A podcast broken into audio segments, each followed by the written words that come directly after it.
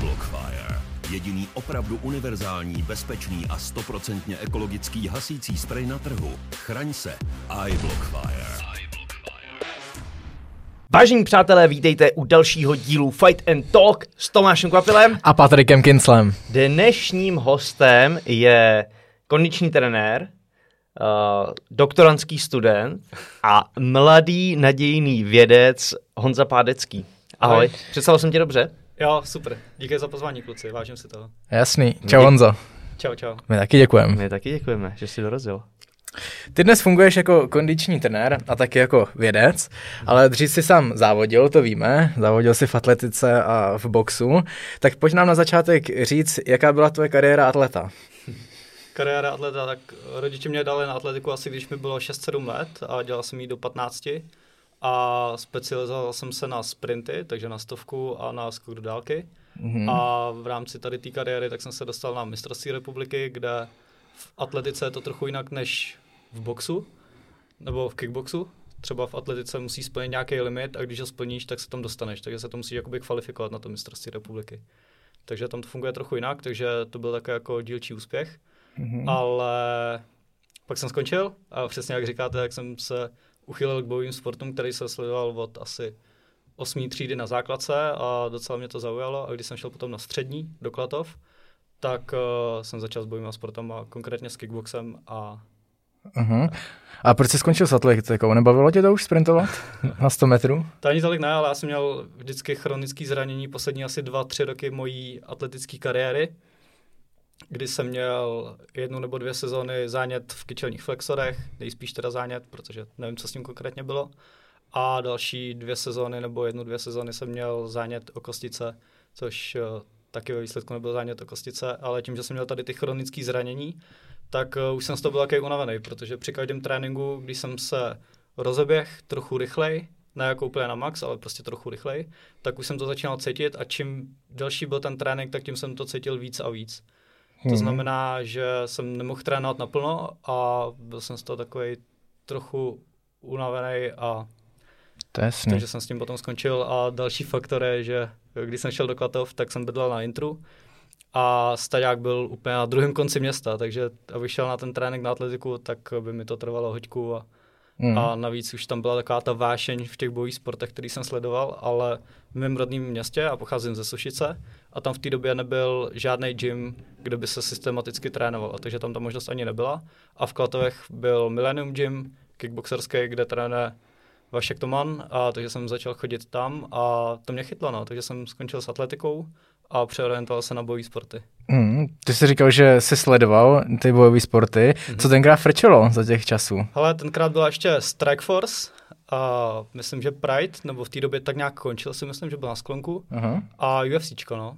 Už Začátky. bylo UFC, už jsi sledoval UFC. Pamatuješ si? A já ještě tenkrát, že jak jsem dělal kickbox, tak jsem byl víc orientovaný trošičku na klasický box a na K1, který se mi hrozně líbily a měl jsem tam své favority, jako já nevím, Tyson, že jo, klasika, toho má rád každý, Roy Jones uh, a čím zajímavější ty frajeři byli, ty boxeři nebo kickboxeři, tak tím víc jsem je žral.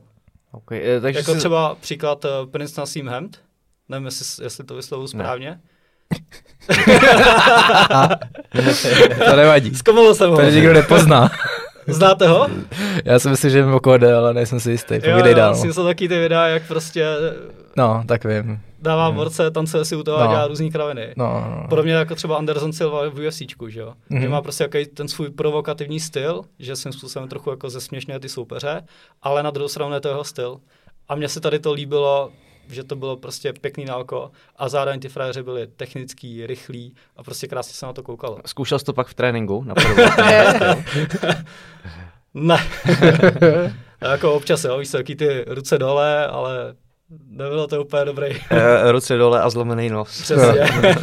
Mě, to mě jen tak připomíná, že když jsem zápasil ještě v amatérech, tak jsem hrozně měl rád Nika Diaze a zápasil jsem jako on, že jsem tam dělal tyhle ty pičoviny různě a vždycky jsem udělal nějakou pičovinu, dostal jsem jedna, dva, stáhnul jsem se, zase jsem přišel, něco jsem udělal, jenom jsem, jenom jsem fasoval, takže pak jsem od toho rychle opustil. A čím jsi byl zkušenější, jo, tak tím více byl chytřejší a viděl si, že No, tudy pak- cesta nevede. Tak jsem říkal, hlavně si to nemůžu dovolit, že? jo, takže jsem Jo, už jo. pak od toho opustil, ale Budíš. Ale taky záleží kus od kusu, že jo? Když jsou borci, kteří mají dlouhé ruce a jsou vysoký a jsou proti krátkým borcům, tak si to můžou dovolit, protože si drží ten distanc a je to něco jiného. Ale třeba já jsem taky kraťas, Hm. podobně jako ty kvapoš. Takže Co na to říká přítelkyně? já jsem krátký víš, to jako tak určitě. s růstem. no. No, Všechno dobrý. Ale jsme spolu 6 let, takže kdyby byla nespokojená, tak už spolu asi nejsme. Skromná holka. OK. Uh, dobře, tak ty jsi teda přišel k boxu a na kickbox, tam tě to zranění nějak nelimitoval? Ale tam to bylo trochu jiný, tam jsem měl teda taky, já mám zakletý nohy. Já když jsem dělal kickbox, tak jsem že jo, nakoplý nárty nebo ukoplý prsty, spíš taková jako hlupácká chyba, že prostě člověk si špatně natajmuje ten útok nebo ten kop nebo něco a prostě taky to přicházelo, ale nebylo to tak hrozný. Mhm. Takže, A no, povídem. Jo, nebylo to tak hrozný, takže to bylo v pohodě, ale potom, když jsem šel na vysokou do Prahy, tak uh, už jsem přešel na klasický box, protože z jednoho prostého důvodu, že v kickboxu, nebo možná i v tajském, je to většinou tak, že borec se zabalí do dvojáku, vysází, dostane, vysází, dostane, že to je taková prostě výměna tam zpátky, tam zpátky. Ale box mi přijde víc jako velký umění, víš? Mhm. Že máš víc prostoru na duckingy, na různé uhýbačky a můžeš si s tím víc hrát. Jo. A to se mi na tom, to se mi na tom líbí, no. Jo, souhlasím, tak je to takový královský sport v těch bojových sportech, že takový nejhezčí jako na oko, kromě MMA samozřejmě, MMA. No, já Ale si jako myslím- je takový, ten box je čistší prostě, no, než to MMA. Jo, jo, jo, přesně, ale zároveň si myslím, že MMA už začíná přebírat ty otěže, protože když se podíváte třeba na sledovanost eh, MMA ve světě a porovnávání s ostatníma sportama, tak myslím si, že MMA už je druhý. První nebo druhý. Jo? Jako před fotbalem nebo hokejem, jo, myslíš? Jo, jo, jo, ve světě. Hmm. Nebo to mě překvapilo. Já si myslím, že první sport byl americký fotbal nebo něco takového, ale UFC nebo MMA bylo rozhodně mezi prvníma třeba třema nebo čtyřma sportama na světě. Já myslím, že bylo až jako třetí, čtvrtý, no, ale tak I tak? Ale Myslím. stejně, že jo, kde byl box. jo, jo, jo. No jasně. OK. No a ty jsi i zápasil v boxu nebo kickboxu, je tak? Viděli jste nějaký videa? Já jsem nic neviděl. Špatný? Ne, hele, já tím, že jsem v Ale ty, atletice- ty, co jsem viděl, já tady nebudem eh, prezentovat. Uf. Pane Kraťas. Ne, hele, já tím, že jsem dělal atletiku a byl jsem sprinter, tak jsem, tak jsem prostě vždycky byl jako rychlejší a techničtější. A trenér třeba říkal, že mám dobrý oko, ale tím, že jsem byl sprinter, tak mi zase na druhou stranu chyběla ta vytrvalost. To znamená, že v prvním kole jsem byl výborný, ve druhém kole už to bylo horší a třetí kole už bylo peklo. Hmm. A kickbox, eh, v kickboxu jsem zápasil na dvě minuty, což se ještě dalo, ale potom box, tříminutovka, to byl zase jako brutální rozdíl. Hmm, hmm. A když jsem měl první zápas v boxu, v klasickém, tak to jsem dostal dobře na budku. a jediné, co jsem jako ocenil, nebo co ocenili trenér, je, že jsem to vydržel, že jsem nedostal káčko. Hmm. Hmm. Protože to byly slušné šupky. Já jsem teď v té době schazoval, teďka se nejsem jistý, protože už je to nějaký rok naspátek, myslím do 7 jedničky a ten zápas byl v 7 sedmice nebo v 8 jednice, takže jsem měl těžšího borce a zkušenějšího, že on už měl za sebou 9 zápasů v boxu, a trénoval v Plzni, myslím, s Pavlem Semanem a byl prostě lepší. Takže já jsem to tam vždycky vysázel, že on si všechno pokryl a pak jsem dostal čouda. Hmm. Kolik jsi měl za sebou zápasu? Ale v kickboxu jsem měl tři a v boxu jsem měl dva. Takže Hmm. nejsem žádný mistr světa. No jasně, no, ale zkušenost dobrá, že jo, tak tam, Jo, jo, tam ten, ta zkušenost toho prvního zápasu si myslím, že je asi největší, ne? jo, přesně, No, že přesně. tam se podle mě ten největší jako zlom. Jo, jo. Já jsem vlastně kickbox dělal čtyři roky a za tu dobu jsem měl tři zápasy, což je strašně málo. A to bylo i tím, že my jsme nevyjížděli tak často na zápasy, jako třeba když jsem šel do Prahy, když jsem šel do SK Boxingu k Oskaru Lakomímu, tak eh, prostě byl trénink, že jo, a na konci tréninku jsme se seřadili a říkal, tak teďka sobota je turnaj, prostě kdo jede. Bum, hotovo. A nebo řekl třeba, hele, ty bys na to měl, prostě pojď. Ale v těch klatovech jsme nejezdili tak často na zápasy, a takže jsem jich měl míň Mhm. Mhm. za ty čtyři roky. OK. Což je možná škoda, no, ale tak. Tak ještě to můžeš dohnat. To už 840. Spíš 90. co? 90, zase Ne, tak typnu, tak, no. tak těžký nejsem. no. A, ale, no. ale teďka už na to prostě není čas, že jo. Protože já jsem měl, na výšce jsem měl ještě, já jsem měl vždycky jaký sen. Já jsem klasický chlap, takže jsem prostě soutěžový. A jsem snílek. takže jsem měl sen, že se dostanu na olympiádu v boxu, že jo, a dřel jsem, tyjo, trénoval jsem, dv... třeba když jsem byl na střední, tak byly i chvilky, kdy jsem trénoval tří fáze, že jsem ze školy šel běhat, z běhání jsem šel na kickboxerský a po kickboxerském jsem šel do posky, že jo, napumpovat bicáčky. Protože to bylo to, co mi chybělo, že jsem neměl silný úder. To byla jedna taková dlouhá fáze spíš. No, přesně, přesně. Takže jsem to absolutně nemohl uregenerovat, že jo, nic. A, ale jako dřel jsem. A co jsem to chtěl říct? To já nevím. Jo. A jak jsem snílek a chtěl jsem na tu olympošku, tak uh, potom někde ve druháku na bakaláři, tak už se začal lámat taky ten chleba, že člověk už je trochu starší, že jo, a už musí myslet na to, jako, že potřebuje vydělávat nějaký peníze, co bude dělat jako v budoucnosti. A v boxu jsem nebyl prostě nikdo. Si pamatuju, když jsem šel do Pražského rohovníku v Praze na první trénink, tak uh, Míťa Souku asi, nevím, asi věděl, že, nevím, že jsem trochu šikovný nebo něco, a šel se na Sparaše a říkal, hele Honzo, běž tam nahoru do ringu za klukama a byli tam tři kluci a říkal, ale bacha, dva jsou dvojnásobní mistři republiky a jeden je čtyřnásobný. Ale byli to kluci, kteří měli, já nevím, 64 kg. Prostě byli malí, menší než já, hubenější a já jsem dostal takovýho čouda jako nikdy, tyjo. To jsem si absolutně neškrt, jakože myslím, že jsem spároval s Erikem Hulievem a ještě jedním Erikem, ten už nevím, jak se jmenuje, ale ty kluci byli tak šikovní a tak dobrý, že já jsem se do nich ani nemohl trefit. A tam přišel taky ten wow efekt, že jsem si říkal, OK, nejsem, nejsem tak dobrý, že jo. A už mm. jakoby ta hlava se začínala nalomovat. Už jsem si říkal, jako makám, protože mě to baví, ale už přišlo taky to prostě, čím se budu živit, že nebo co budu dělat dál. Mm. A zároveň tím, že jsem studoval na fakultě tělesní výchovy a sportu, nebo ještě studu, tak jsme tam měli kupu sportů a na každý sport byly nějaký zápočtové požadavky, jako fyzický. A já jsem, nejsem úplně špatný sportovec, ale nejsem ani nejlepší, nejsem taky ten multitalent, který mu by šlo všechno. Že já mám jako veškerý svý mini úspěchy spíš vydřený. A takže třeba, když jsem přišel na fakultu, tak mi nešlo plavání, takže jsem dva roky plaval. Potom jsem musel natrénovat třeba tři kiláky jako běžecký, protože jsem byl sprinter, že jo, takže vytrval jsem úplně v kopru a jako původem v dětství. A takže jsem půl roku běhal prostě, abych zaběhnul zápočet strojky. A takhle jsem jako většinu studia trénoval na něco, na jiný sport, abych splnil ty jako studijní požadavky.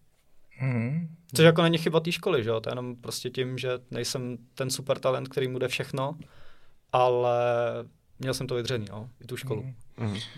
Kam se to pak zlomilo teda, když už si upustil od olympiády? Takže si řekl, že půjdeš do toho studia, jo? Jo, přesně. A tam to začalo všechno.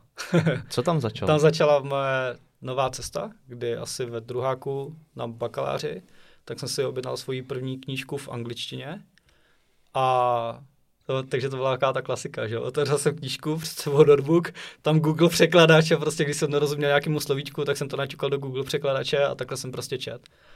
A, a hrozně mě to začalo bavit, protože ty knížky, Česká republika je strašně malý rybníček ve světě. A žád, minimum jako těch fakt jako top, top knížek je v češtině. Minimum. Proto se to vždycky musí překládat, že jo, trvá to, takže jako potom už ty vydání jsou třeba starší, nebo ty knížky jsou něco starší. A když jsem četl ty první knížky v angličtině, tak jsem si říkal, wow, tyjo, to je zajímavý, to je hustý. Mm. A tím mě to začalo bavit, protože já jsem viděl třeba různý grafy v knížkách a všechno prostě, co v těle, jak funguje, nebo prostě trénink, všechno možný. A hrozně mě to začalo bavit, no. A od té doby Mm. se snažím se dál vzdělávat, no. No a dneska děláš co konkrétně teda? Dneska studuju doktorát na Fakultě tělesní výchovy a sportu na Karlovce a snažím se dělat výzkumy. A to nás zajímá. Ty, ty, ty výzkumy Ok. znějí dobře. V jaký oblasti? Ale takhle, nejsem, nejsem profesor, že jo, jsem mladý kluk a nejsem nějaký jako top špičkový vědec, protože to má tak nějaký proces a trvá to, ale snažím se, no. Mm, mm. Uh, jak jsme zmínili, jsi i kondiční trenér, to znamená, že tvůj výzkum se zaměřuje i na, na kondiční tréninky? Tréninky obecně? Trénink obec taky. Takhle, my máme, my máme, mám svého vedoucího a máme tým jakoby pod tím vedoucím, nebo máme tým na naší katedře a spolupracujeme, protože každý má svůj výzkum, každý má svůj jako nějaký záměr a vzájemně si pomáháme. Což je skvělý, protože nikdy člověk, nebo skoro nikdy člověk nemůže udělat nějaký výzkum sám, protože většinou se měří x věcí a je na to potřeba prostě víc rukou. A taky víc hlav víc ví. Hmm. Takže většinou, když se připravuje ten design toho výzkumu, to znamená, co se bude měřit, jak se bude měřit, proč se bude měřit, tak uh, vždycky někdo přijde s nějakou myšlenkou, jako třeba, hele, tady to, to jsme měli možná udělat trošičku jinak, protože tak a tak. A tím ten tým je lepší, ale tím, že každý má ten svůj jako vědecký záměr, nebo ten svůj projekt, nebo ten svůj výzkum, tak toho děláme trochu víc. Takže děláme výzkumy do jako silového tréninku, nebo no, prostě silového tréninku a a moje specializace je kondiční a silový trénink v bojích sportech plus nějaký rizika zranění, jejich prevence a hmm. potenciální mechanismy. A jaký výzkum už máš za sebou? Hele, první výzkum, co jsem dělal, nebo co jsem se snažil dělat jako nad rámec studia, tak eh, bylo na bakaláři ve, myslím ve druháku jsem to začal připravovat, nebo ve třetíku. A to bylo s eh, boxerama a ten výzkum byl na postaktivační potenciaci, což znamená ve výsledku, že když uděláte nějaký těžký silový cvik nebo nějaký výbušnostní silový cvik, tak potom byste měli mít lepší ten následný jako specifický výkon. To znamená, že my jsme tam měli, nebo měl jsem tam boxerskou repre, díky Kamilovi Černýmu a dalším. A zjišťovali jsme, jestli push press s osou za hlavou, z, bez, z bezpečnostních důvodů, ale to je jedno, tak jestli push press s určitou váhou, tak jestli následně potom, tak jestli jsou silnější a rychlejší údery. Co jste zjistili? že to nemá žádný vliv. Ale jako něco z toho je, protože my jsme měřili sílu, sílu úderů, síly od nohou, to znamená, když ty borci stáli na silových deskách, který měří právě tu sílu v čase, a ještě jsme do toho měřili rychlost úderů. Takže jako nějaký výsledky z toho máme, teďka jsem to posílal do jednoho vědeckého časopisu, takže uvidíme, jestli to přijmou, nebo ne. A takže jako něco, něco, trochu, zaj, něco trochu zajímavého z toho je. OK. Uh, mně obecně přijde, že vlastně bojových sportů, ale když to stáhnu čistě na MMA, je těch výzkumů hrozně málo. Jo.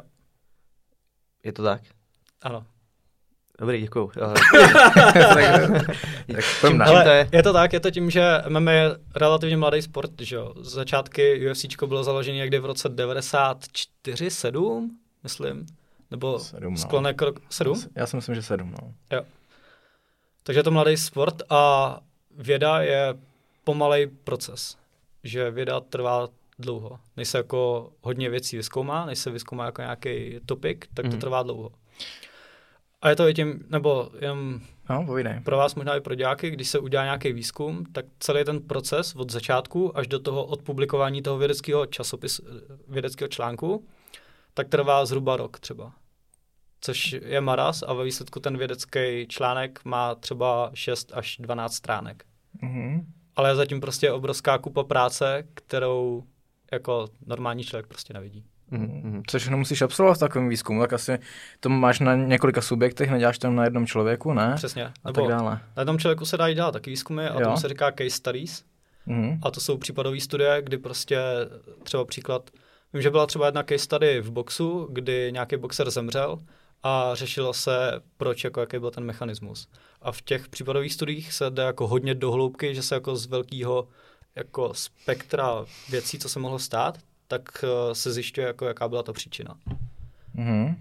Ale ty tvoje výzkumy byly jako s více lidma. Jo, to jo. To jo. Mm-hmm. No a co to teda všechno obsahuje? Potřebuješ nějaký plán, nebo jaký to má jako tu jo. osnovu té posloupnosti? Nebo Hele, krok, to funguje? Prv, krok první je vůbec přijít s tou myšlenkou a s tím nápadem, protože nemá smysl dělat výzkum, který už byl 200krát udělaný někým jiným, že jo. Mm-hmm.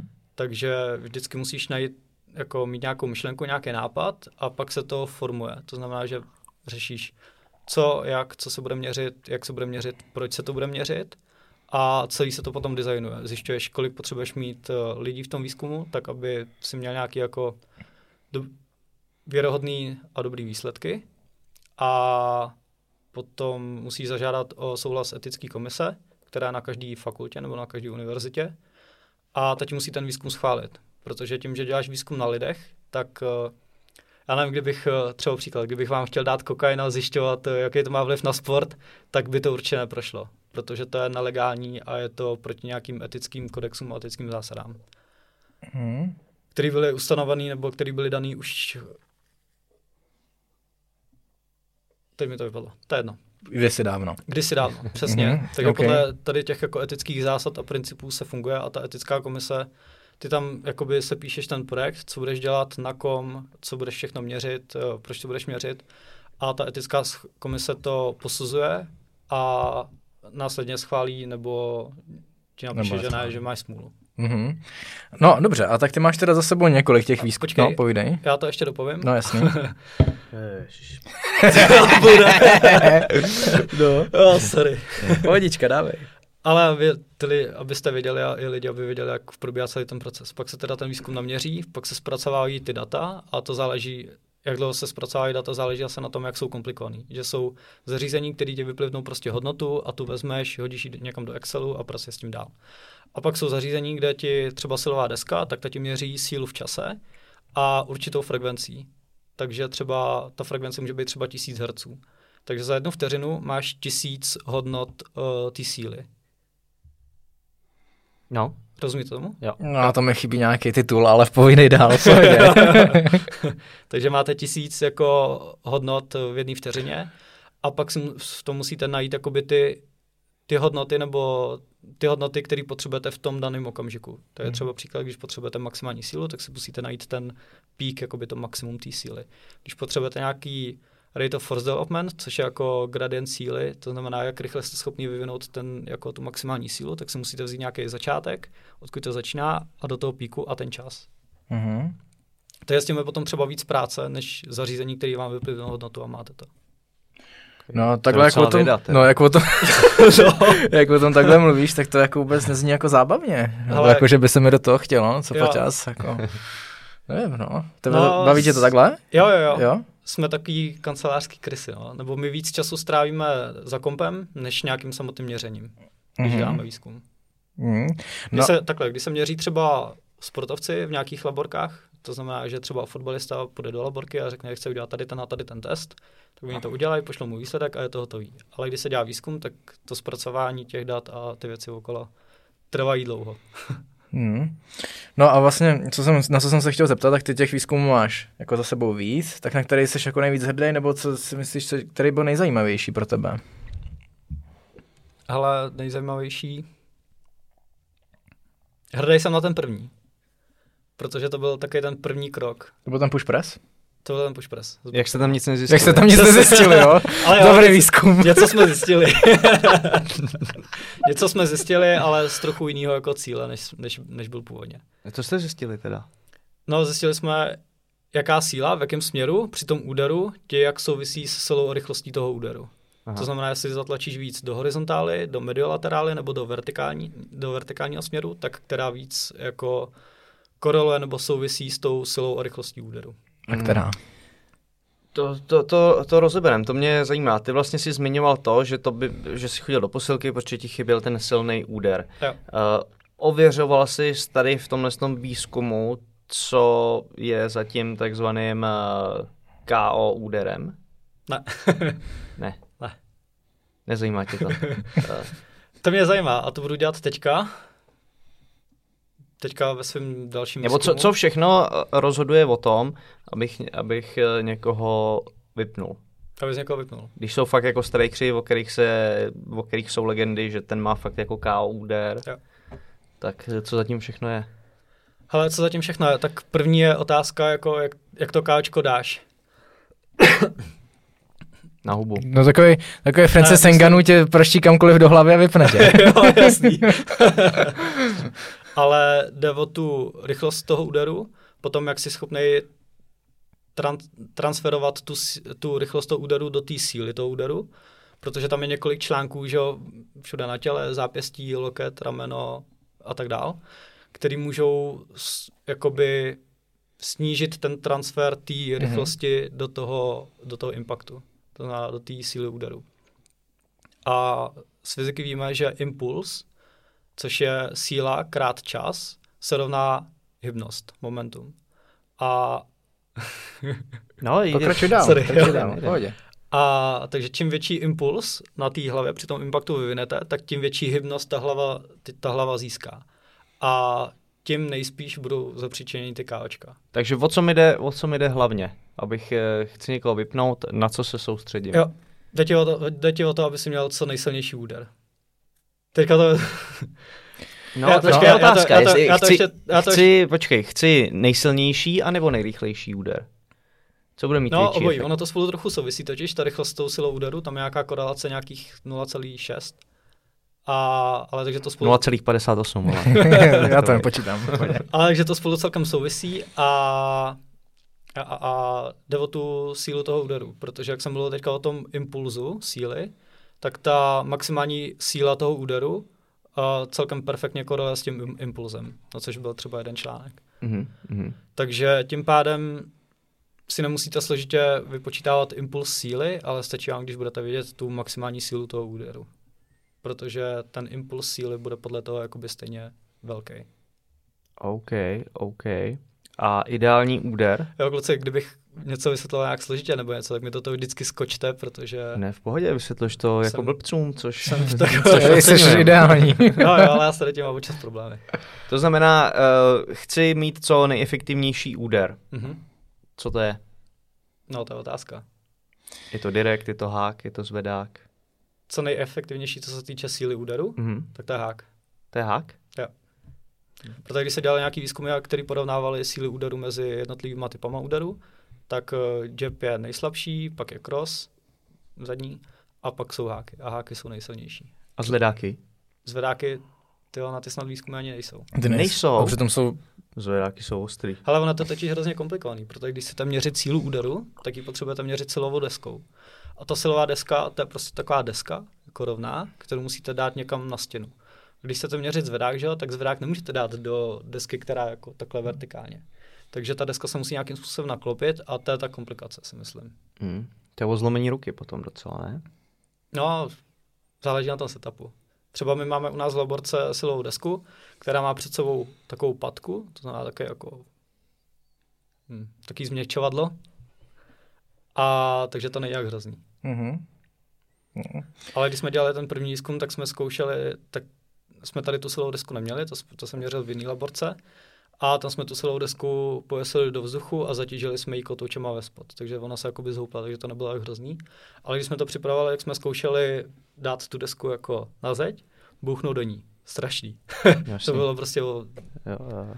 A jak jsi na tom se sílou úderu teda? Neříkej, kol, eh, a kolikrát jsi to zkoušel hlavně? Dobře.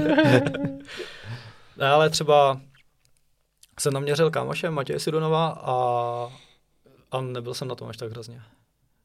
I přesto, že už dlouho neboxu. No tak vidíš, tak Takže jsem bacha na jsem mě. Návrat. vykašlal, ty, teď jsme jako s Krpošem se vracet z olympiády, ale Mhm. vysmátej. Jo, jo, jo. To byl hezký sen. Hmm. Ale říkal jsem, že se tě na to zeptám, uh, nevím, jestli na to budeš znát úplně odpověď. Určitě znáš ty tréninky, kdy se háže medicimbalama vozeť na jo. výbušnost. Jo. Myslíš, že to má nějaký přínos do, do těch úderů, protože ten medicimbal držíš tak, jako dáváš ten úder, ta mechanika tam funguje hodně podobně. Myslíš, že tam se může díky tomu zlepšit ten KO úder? Rozhodně. A možná by bylo fajn vysvětlit vůbec, jako, jaký jsou, co se děje jakoby při tom úderu a tím pádem si pak můžeme jako rozklíčovat, jak se může ten, třeba ta síla toho úderu potenciálně zlepšit. Pojďme na to. To je chce převzít náš podcast. No, úplně, ale.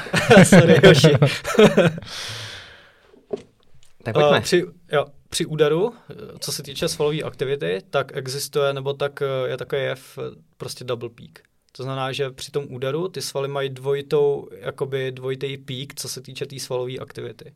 Kdy ten první pík, jako pík se, se rovná maximální hodnota. Kdy ten první pík je na začátku toho úderu, kdy jako jdete prostě z klidu do pohybu. A ten druhý pík je při impaktu. To znamená, kdy ta ruka dopadne do toho targetu.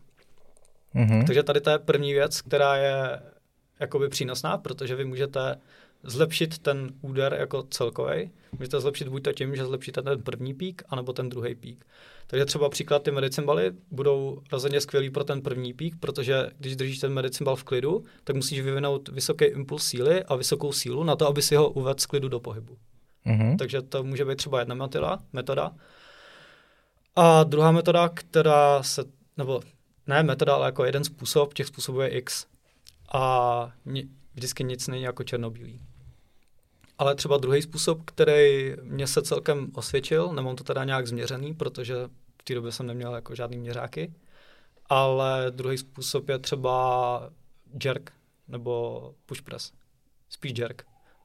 Jerk je nadhoz, to je, to je cvik eh, ze spírání a to je cvik, kdy máte prostě činku buď to vepředu, anebo za hlavou a jdete do podřepu, vyrazíte tu činku nahoru a v té vrchní fázi právě musíte co nejrychleji a zároveň silně dupnout ty paže. Sice to není úplně jako specifický, co se týče toho, že ten úder je v horizontále a tady to je ve vertikále, ale na druhou stranu tam bude při tom jerku, nebo při tom, při tom jerku, tak bude obrovská síla, kdy musíte zamknout pevně ty lokty a to je právě zase podobný třeba s tím úderem, kdy vy většinou že jo, dáš úder a tady někdy v té fázi už prostě seš na té bradě a tam to prostě musíš pevně dopnout. Hmm, hezky, hezky. A třeba když jsem takhle, nebo takový jsou jako moje myšlenkové pochody, a když jsem tady to zkoušel, třeba když jsem byl v eh, Planet Eateru v Německu, uh, tak to je gym, který má Peter Sobota a trénoval jsem tam nějaký kluky, třeba Tonyho Sipose, Emilia Mazeje, uh, Graciana Golebiovského, chviličku Iliu Stojanova nebo Tobiase Mučlera, Mučlera. Tak když jsem s některýma tady ten cvik dělal, tak třeba příklad s Tonym Siposem, tak uh, když jsme začínali trénovat, tak jsem se s ním taky občas ťuknul, hodně párkrát. A tak nějak jsme spolu spárovali jako na pohodu. A když jsem s ním spároval, já nevím, po pár měsících, tak jsem říkal, kurňa, ten granát je prostě jiný. Mhm, Hmm. mhm. Hezky. Eh, Co, co dál? Ještě, jaký další metody jsou? Hele, metod je spoustu a Osvědčený, myslím. je osvědčený. Tak třeba tady ta, nebo ta postektační potenciace, tak eh, ta funguje taky skvěle a je- ten princip je v tom, že dáte prostě těžký cvik, který následuje explozivní cvik. explozivní cvik, jako třeba nějaký vertikální výskok, to znamená těžký cvik, si dáte třeba nějakou těžkou činku na back squat, na dřep a pak jdete skákat třeba, nebo jdete sprintovat. A nebo třeba v bojových sportech, aby to bylo trochu specifičtější, tak můžete udělat třeba dřep nebo deadlifty s trebarem nebo bench pressy, prostě nějaký komplexní cvik. A pak, může, pak si můžete dát třeba sprint na pytel nebo něco takového. Hmm. Kdy máte přesně ten těžký prvek a potom ten explozivní rychlý prvek. Mhm. A to tě zlepšuje teda explozivitu? Nebo jako výbušnost? No vlastně obojí, protože tam máš jak tu těžkou činku, tak tu lehkou, nebo tak tu Mhm. jako rychlou explozivní činnost. Což je právě pro mě, to je super pro vás jako pro fightery, protože vy když zápasíte, že, tak vy potřebujete být silný na grappling a zároveň potřebujete být rychlý na striking. To znamená, že tady tím vlastně zvedáte trochu obě dvě ty laťky. Mm. Když by, děkuju. Uh, když jsme šli do kondice, máš ně, za sebou nějaký vědecký studie, co se týká kondice, nebo je nějaká osnova podle těch vědeckých studií, jak by ten zápasník měl kondičně trénovat? Ne.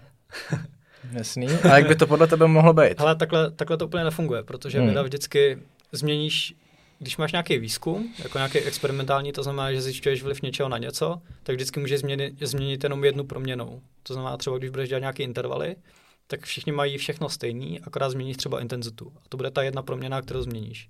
A pak zjišťuješ vliv té změny, té intenzity na nějaký ukazatele, který si určíš. Mhm. A to je další důvod, proč je ta věda hrozně pomalá, víš, protože tam je tolik věcí, jako by ty můžeš zkoumat věci z x jako úhlu pohledu.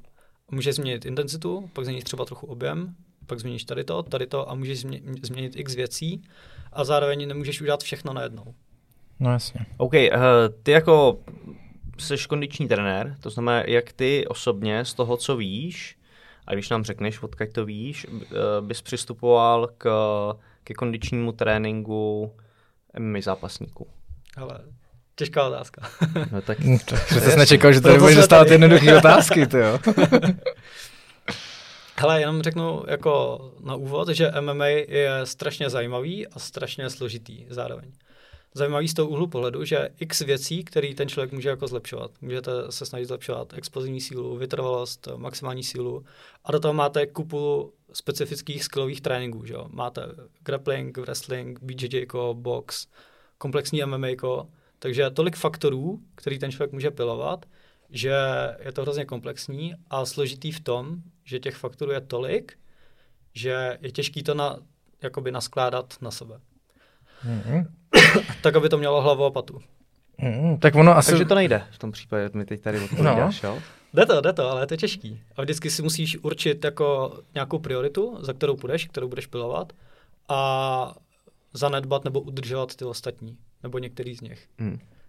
Takže třeba, když budete mít třeba všeobecnou přípravu nebo GPP, jako General Preparation Period, tak můžete pilovat třeba ty slabé stránky. Takže třeba když Kvápa bude dobrý striker, tak v tom GPP se může věnovat když to otočil, ale nevadí. To už tady nebudeme. no. Ale víš, tak to, tak to otočí a bude se víc věnovat té slabé stránce, protože Jasně. tam na to má ten prostor. A to samý v tom silové kondičním tréninku. Vždycky to je tak, že od toho začátku té přípravy, tak jdeš víc objemu nebo tady těch věcí a postupně jdeš víc do intenzity. Hmm. Ale když budeš vědět, že máš slabinu v tady tom a v tady tom, tak se můžeš věnovat víc těm slabým stránkám, protože ve výsledku ty tě posunou víc. Jo, Protože jako zas, já si myslím, mám za to, že když jsem jako dobrý, mám dominanci na zemi, tak je zase jako by bylo se zase hodně věnovat tomu strikingu, když jako by jsem no, dobrý ale, na té zemi. Jo, ale to je začátek té přípravy. A postupně, jo. čím víc se blíží ten zápas, tak tím víc jakoby přechází z, tý, z těch slabých stránek do těch silných stránek. Mm-hmm. Proto ty silné stránky to jsou to, co vám vyhrává zápasy. Že? Přesně tak. Když jsi skvělý na submise, tak prostě nemůžeš úplně vynechat v té přípravě submise nebo prostě no. grappling nebo BJJ, protože to je, prostě hele, podle mě, já, ty, já už jsem, ty, já nevím, jak, jak dlouho už to mám jako v hlavě, tohle to s Petrem jsme to řešili x let zpátky, podle mě to je otázka za milion dolarů, čemu, čemu se jako věnovat víc, protože ten trend toho sportu se taky nějakým způsobem ubírá hmm. a teď vidíme, že té země ubejvá, protože ten wrestling se posunul na takovou úroveň, že někoho jako hodit, udržet to pod sebou, je hrozně složitý. to znamená, co je jakoby výhodnější, jestli pak přecházet k těm slabým stránkám a vidět tam ten progres, jít potom, byť to je asi cesta na delší čas, nebo pořád zůstat u těch jako silných a... Ale já bych řekl takhle, když... Hmm, jak to říct? Že když budete mít nějakou jako fakt top silnou stránku, tak, tak využij, to už je takový Ferrari, který jenom tak jako polešťujete. Jenom malonko po malých krůčkách ho posouváte nahoru. Ale když budete mít tu slabou stránku, tak tam můžete udělat mnohem větší jako pokroky, mnohem větší progresy za stejný čas nebo za kratší čas. No a nezrazne mi to Ferrari mezi tím. no, nezrazne. Nebo znáš nějakýho strike, třeba strikera, který by se začal věnovat víc uh, grapplingu nebo BJJku a úplně ztratil striking? Ale tak strikeři se jako spíš věnujou... Myslím v MMA. Uh, wrestlingu, aby je nikdo nedostal na zem. Jo. Ale teď, je, když to já otočím, tak uh, Blachovič a Desania, kdy je to top, top uh, striker, no ale prohrál si to, prohrál si to zemí. Hm? Jo. To znamená... Ale to je přesně ono, že on má ten top striking a kdyby se možná víc věnoval té zemi, té slab, slabší stránce, tak by to mohlo být třeba jinak. A teď je otázka toho, že kdyby se na to připravil přes tu zem, jestli hmm. by tím neutrpěl ten striking, jestli by najednou no. uh, si dokázal pohlídat tu vzdálenost, kterou on potřebuje. Hmm. Ale víš co, já si myslím, že zase to jsou taky jako filozofické no debaty, jasně, ale jo, jo. ve výsledku o tom to je, že je to o tom přemýšlení, protože nic není černobílý. Ale, ale když si to tak vezmeš, tak když ten striking má vypilovaný, já nevím, 10-15 let, tak když tři měsíce nebo čtyři měsíce před zápasem se bude trochu víc věnovat v wrestlingu nebo BJJku, tak on ten striking přece nezapomene, že?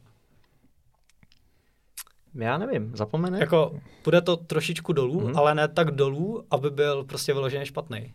Vyloženě špatný nebude, můžu přijít o nějaký jako přehled, ale jasně na této úrovni si nemůže dovolit skipnout prostě postaví tréninky. Jo, jo. To, je, to, je, to je jako jasný, takže. A to, to je ono, víš, jako když říkám, že se bude věnovat víc těm slabým stránkám, tak to neznamená, že by měl celý týden pilovat jenom BJJ nebo celý měsíc jenom BJJ a žádný striking, ale že by to mohlo víc dominovat.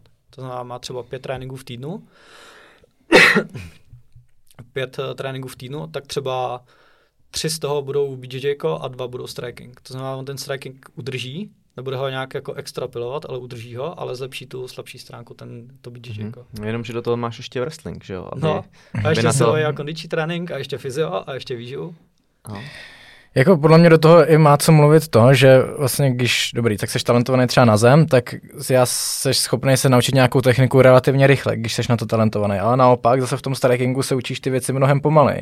Čili tě to možná i jako trochu zdržuje, že třeba půl roku se učíš ve strikingu něco, co má někdo už za měsíc naučený, ale naopak, kdyby se věnoval tomu grapplingu, tak za půl roku uděláš cestu, nebo za měsíc uděláš cestu, co někdo za půl roku. Jo.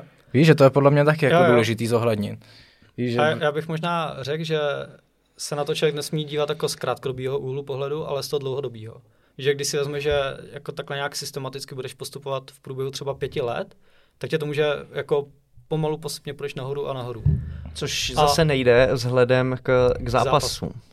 že zase tam budeš mít někoho, hmm. kdo, kdo je zimář, tak se prostě budeš věnovat tady tomu a v tom MMA to nejde úplně takhle ideálně dlouhodobě naplánovat. A nemůžeš si dovolit zahodit sezónu. No jasně. Řekneš si, že OK, tak tenhle ten rok se budu věnovat tomu, ať to dopadne, jak to dopadne, od příští Ale sezóny to, začíná. To je zase, jak jsem říkal, víš, že jdeš jakoby postupně, že jdeš od těch slabých stránek a čím více blíží zápas, ne třeba týden před zápasem, ale třeba já nevím, šest týdnů před zápasem, tak už se víc věnuješ těm tvým silným stránkám. No. A tam a není moc tomu, času, že jo? Hele, k tomu se možná dostáváme k jednomu tématu, který řeší nebo hodně propaguje i UFC Performance, že mně přijde, jako já tu scénu neznám až tak dopodrobná, ale přijde mi, že fightři, nevím jestli u nás, ale ve světě, takže se vždycky začnou připravovat, když ví, že mají ten zápas. Že v tom jakoby začne ta, fakt jako ten fight camp, ta příprava reálná na ten zápas. Ale ztrácí ten potenciál mimo. toho mimo. Yeah. A oni to rozdělou na off-camp a in-camp, nebo uh, off-fight a in-fight, to je jedno, jak to nazveme. A právě v tom off-fight, to znamená, kdy nevíš, že máš žádný zápas, tak tam můžeš právě, tam měníš jakoby dvě věci. Všeobecnou přípravu a specifickou přípravu. A každá může mít třeba plácnou 6 týdnů. Jo? Mm-hmm. A v té všeobecné tak se víc věnuješ třeba těm slabším stránkám a třeba nějaký, nějakému většímu objemu, třeba v posilce nebo nějaký jako kondiční přípravy. A v té specifické se víc věnuješ zase těm silnějším stránkám. Třeba. A nebo těm jako intenzivnějším věcem té výbušnosti, třeba maximální síla a tak. A potom, že jo, dostaneš kol, řekne se, prostě budeš mít zápas eh, v září 30. víš, že máš 8 týdnů. A už switchneš tu přípravu už ji switchneš na, tu, na ty tvoje silnější stránky, ale pořád se snaží udržovat jakoby, ty slabší stránky. A udržovat mm-hmm. tím stylem, že budeš mít třeba jeden trénink v týdnu, kdy se budeš věnovat té slabé stránce. Mm, tím pádem na to nezapomeneš, že jo, protože pořád to tam bude, ale budeš se víc věnovat těm silným stránkám, který ti pak vyhrajou ten zápas. Mm, mm. Co je pro, podle tebe ideální nástroj pro budování kondice u zápasníků? Já si, mysl, já si myslím, že to je sparring. Jo. Je to Ale tak? Co je podle mě největší chyba, nebo nejčastější možná, je, že fightři obecně dělají hrozně moc nespecifický kondice. To znamená, že moc běhají. Nebo moc Yes! yes! To tady. Je to, je to vědecky potvrzený. to není vědecky potvrzený, ale třeba příklad, eh, vím, že často boxeři třeba, takže mají třeba pět boxerských tréninků v týdnu a do toho třeba pět běžeckých. Ale taky existuje něco, co se, čemu se říká jakoby dose, dose response, to znamená, kolik jakoby toho objemu potřebuješ, aby si jakoby maximálně zlepšil tu výkonnost v tom, co trénuješ. To se hodně řeší třeba v silovém tréninku a hádejte co, či víc neznamená líp. Prostě třeba v silovém tréninku příklad ideál bude třeba tři tréninky v týdnu a ne pět. Jo? A to mm. samý, takže když si vezmete třeba ten boxer, který má pět boxerských tréninků, kde všechno je prostě nějakého vytrvalostního charakteru, protože většinou to jsou nějaký 20 vteřinovky až 3 minutovky v intervalech. Takže to má, takhle má pět tréninků v týdnu. Do toho má pět běžeckých tréninků, kde buď to dělá nějaký sprinty, anebo většinou nějaký jako dlouhý výběhy. Takže on má 10 tréninků vytrvalostních v týdnu. A ten dos, jakoby, to znamená ten objem, tak uh, otázka není už to moc, není to zbytečný. Víš, že... A odpověď? No, ta odpověď je, že já bych řekl, že jo. Protože máš kupu dalších aspektů. Třeba tam absolutně chybí nějaká síla, že jo? Nějaká třeba maximální síla nebo explozivní síla. V čem se taky dělá kupa chyb, nebo jako z mých zkušeností. A chybí tam prostě kupa dalších aspektů. A ty jsi říkal, že 20 vteřin až 3 minuty to je pořád vytrvalost? Jo. Mm, takže ta krátkodobá intenzita je jako do 20 vteřin. Uh, No, že jako, že když jdu, když jdu jako napálit trénink třeba minutu, na to je moc, třeba 30 vteřin naplno, 30 vteřin pauza, tak je to podle tebe furt jako dlouhý, dlouhý interval, nebo budeš ne, tu tady, kapacitu, nebo ne? tady to by byl krátký interval. Jo, nebo jo, jo, Short, jo, OK. short intensity interval training. Jakoby Mhm. mm-hmm. krátký intervalový vytrvalostní trénink. Mhm. A jdeme tomu pro ten box nebo pro to MMA, by pro, podle tebe byly ty tréninky nejlíp uspůsobeny třeba dvakrát na ten objem a zbytek spíš ty krát, kratší tréninky? To zase hrozně záleží. To je největší škoda a největší chyba jako obecně v bojích sportech je prostě, co mně přijde jako skoro absolutní, jako skoro absolutní chybění, jako že to chybí. Chybí to. Skoro absolutně Deficit? jako nedostatek nebo deficit nějakého plánování. A ve výsledku ono to není o tom, jako neexistuje jako magický cvik, díky kterému, díky kterému budete mistři světa. Ale to plánování je ten klíč a to je to nejdůležitější. Mhm. A udržet A zároveň to ale dlouhodobě. nejtěžší. Co? A udržet to dlouhodobě a... Jo. Jasně, jasně. Ale plánování třeba příklad v silovém tréninku máte nějaký jako periodizační jako plánovací modely a třeba jeden je lineární periodizace. A to znamená, že máte třeba čtyři týdny nějaký objem, to znamená třeba nějakou hypertrofii, třeba 8-12 opáček, pak máte maximální sílu, další třeba 6 týdnů, což je třeba do pěti opáček, těžká činka, a pak máte explozivní sílu, sílu, což je třeba dalších 6 týdnů, kdy děláte třeba nějaký výskoky nebo lehká činka, explozivní pohyb, rychlý pohyb a tak dále. Okay. A takhle se plánuje třeba silový trénink. A to je to, co mi chybí nejvíc v bojích sportech, je prostě plánování. Mhm, mhm. Pardon. V pořádku. Počkej. Uh, mluvil jsi tady o uh, nějakým článku z UFC Performance Institute. Mm-hmm. Mhm. Uh, sleduješ jejich, uh, jejich články, jejich booky, co vydávají? Jo, sleduju všechno. A já jsem se tam chtěl i dostat na stáž. Teďka eh, tenhle rok vlastně, což neklaplo, možná i kvůli covidu, protože byly zavřené hranice a my jsme tam měli jít na konferenci do Vegas a, a to taky nešlo kvůli covidu.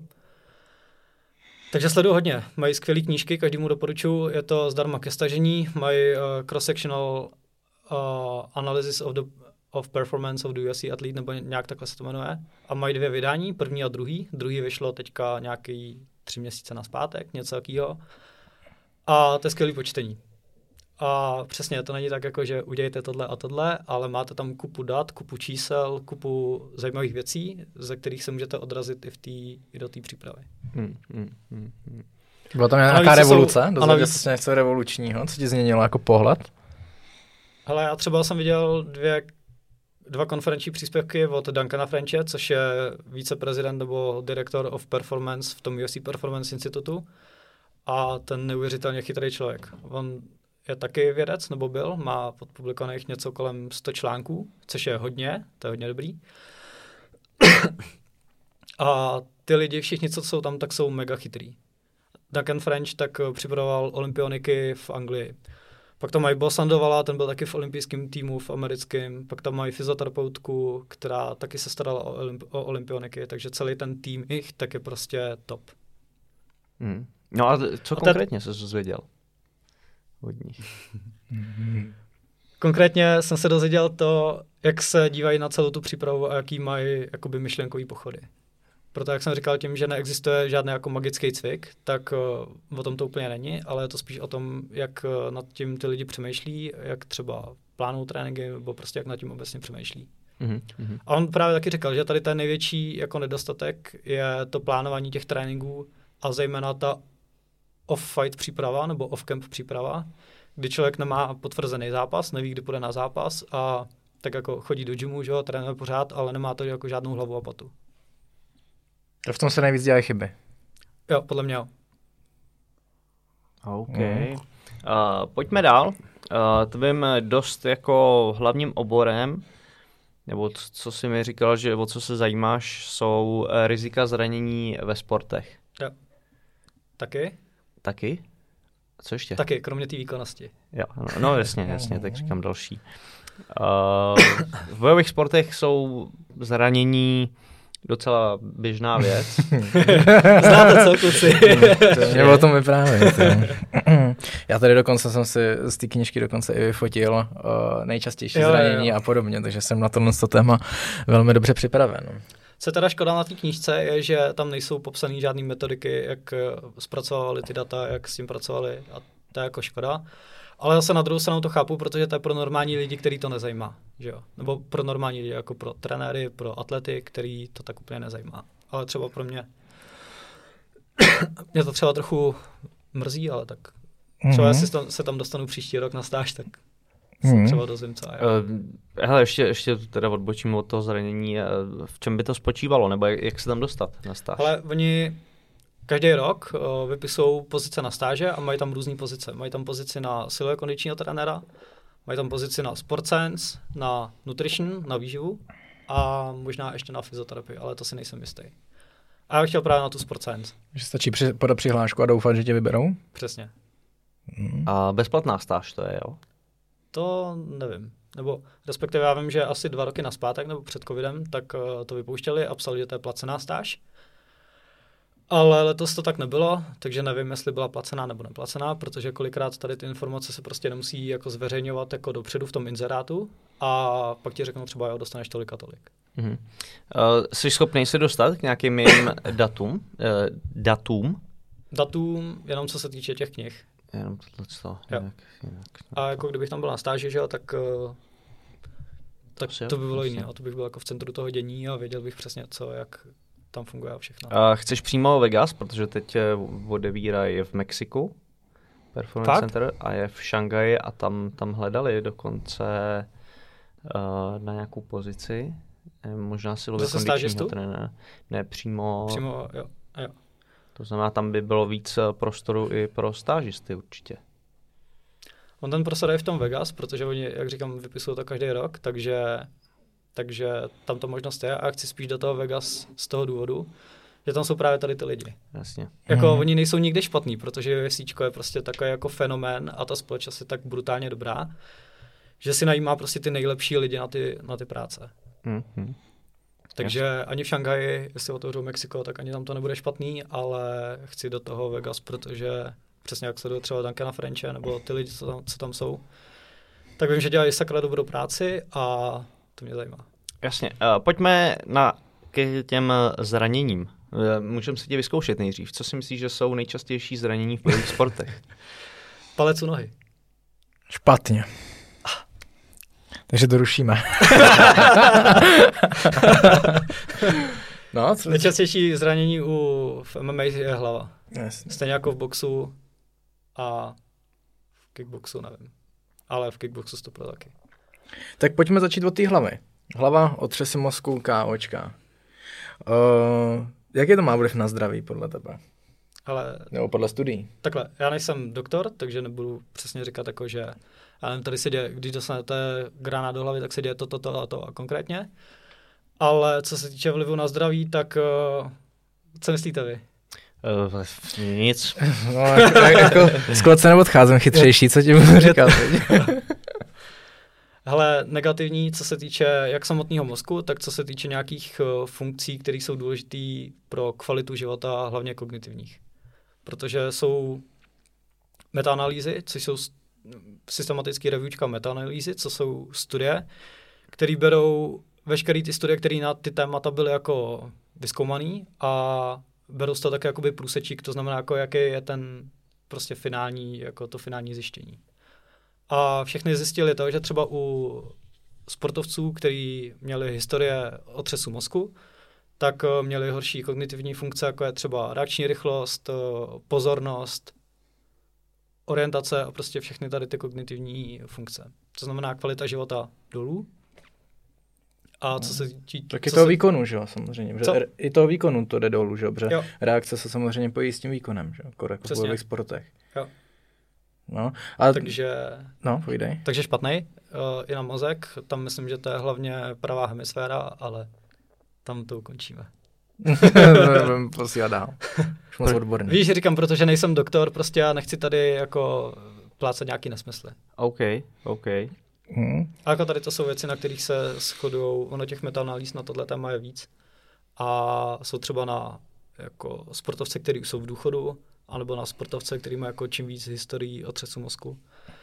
A shodují se. Uh, tohle se samozřejmě netýká jenom bojových sportů, těch uh, od- otřesů. Vím, že to teď začal řešit i, i fotbal u dětí, hlavičkování, uh, že to opravdu může být problém.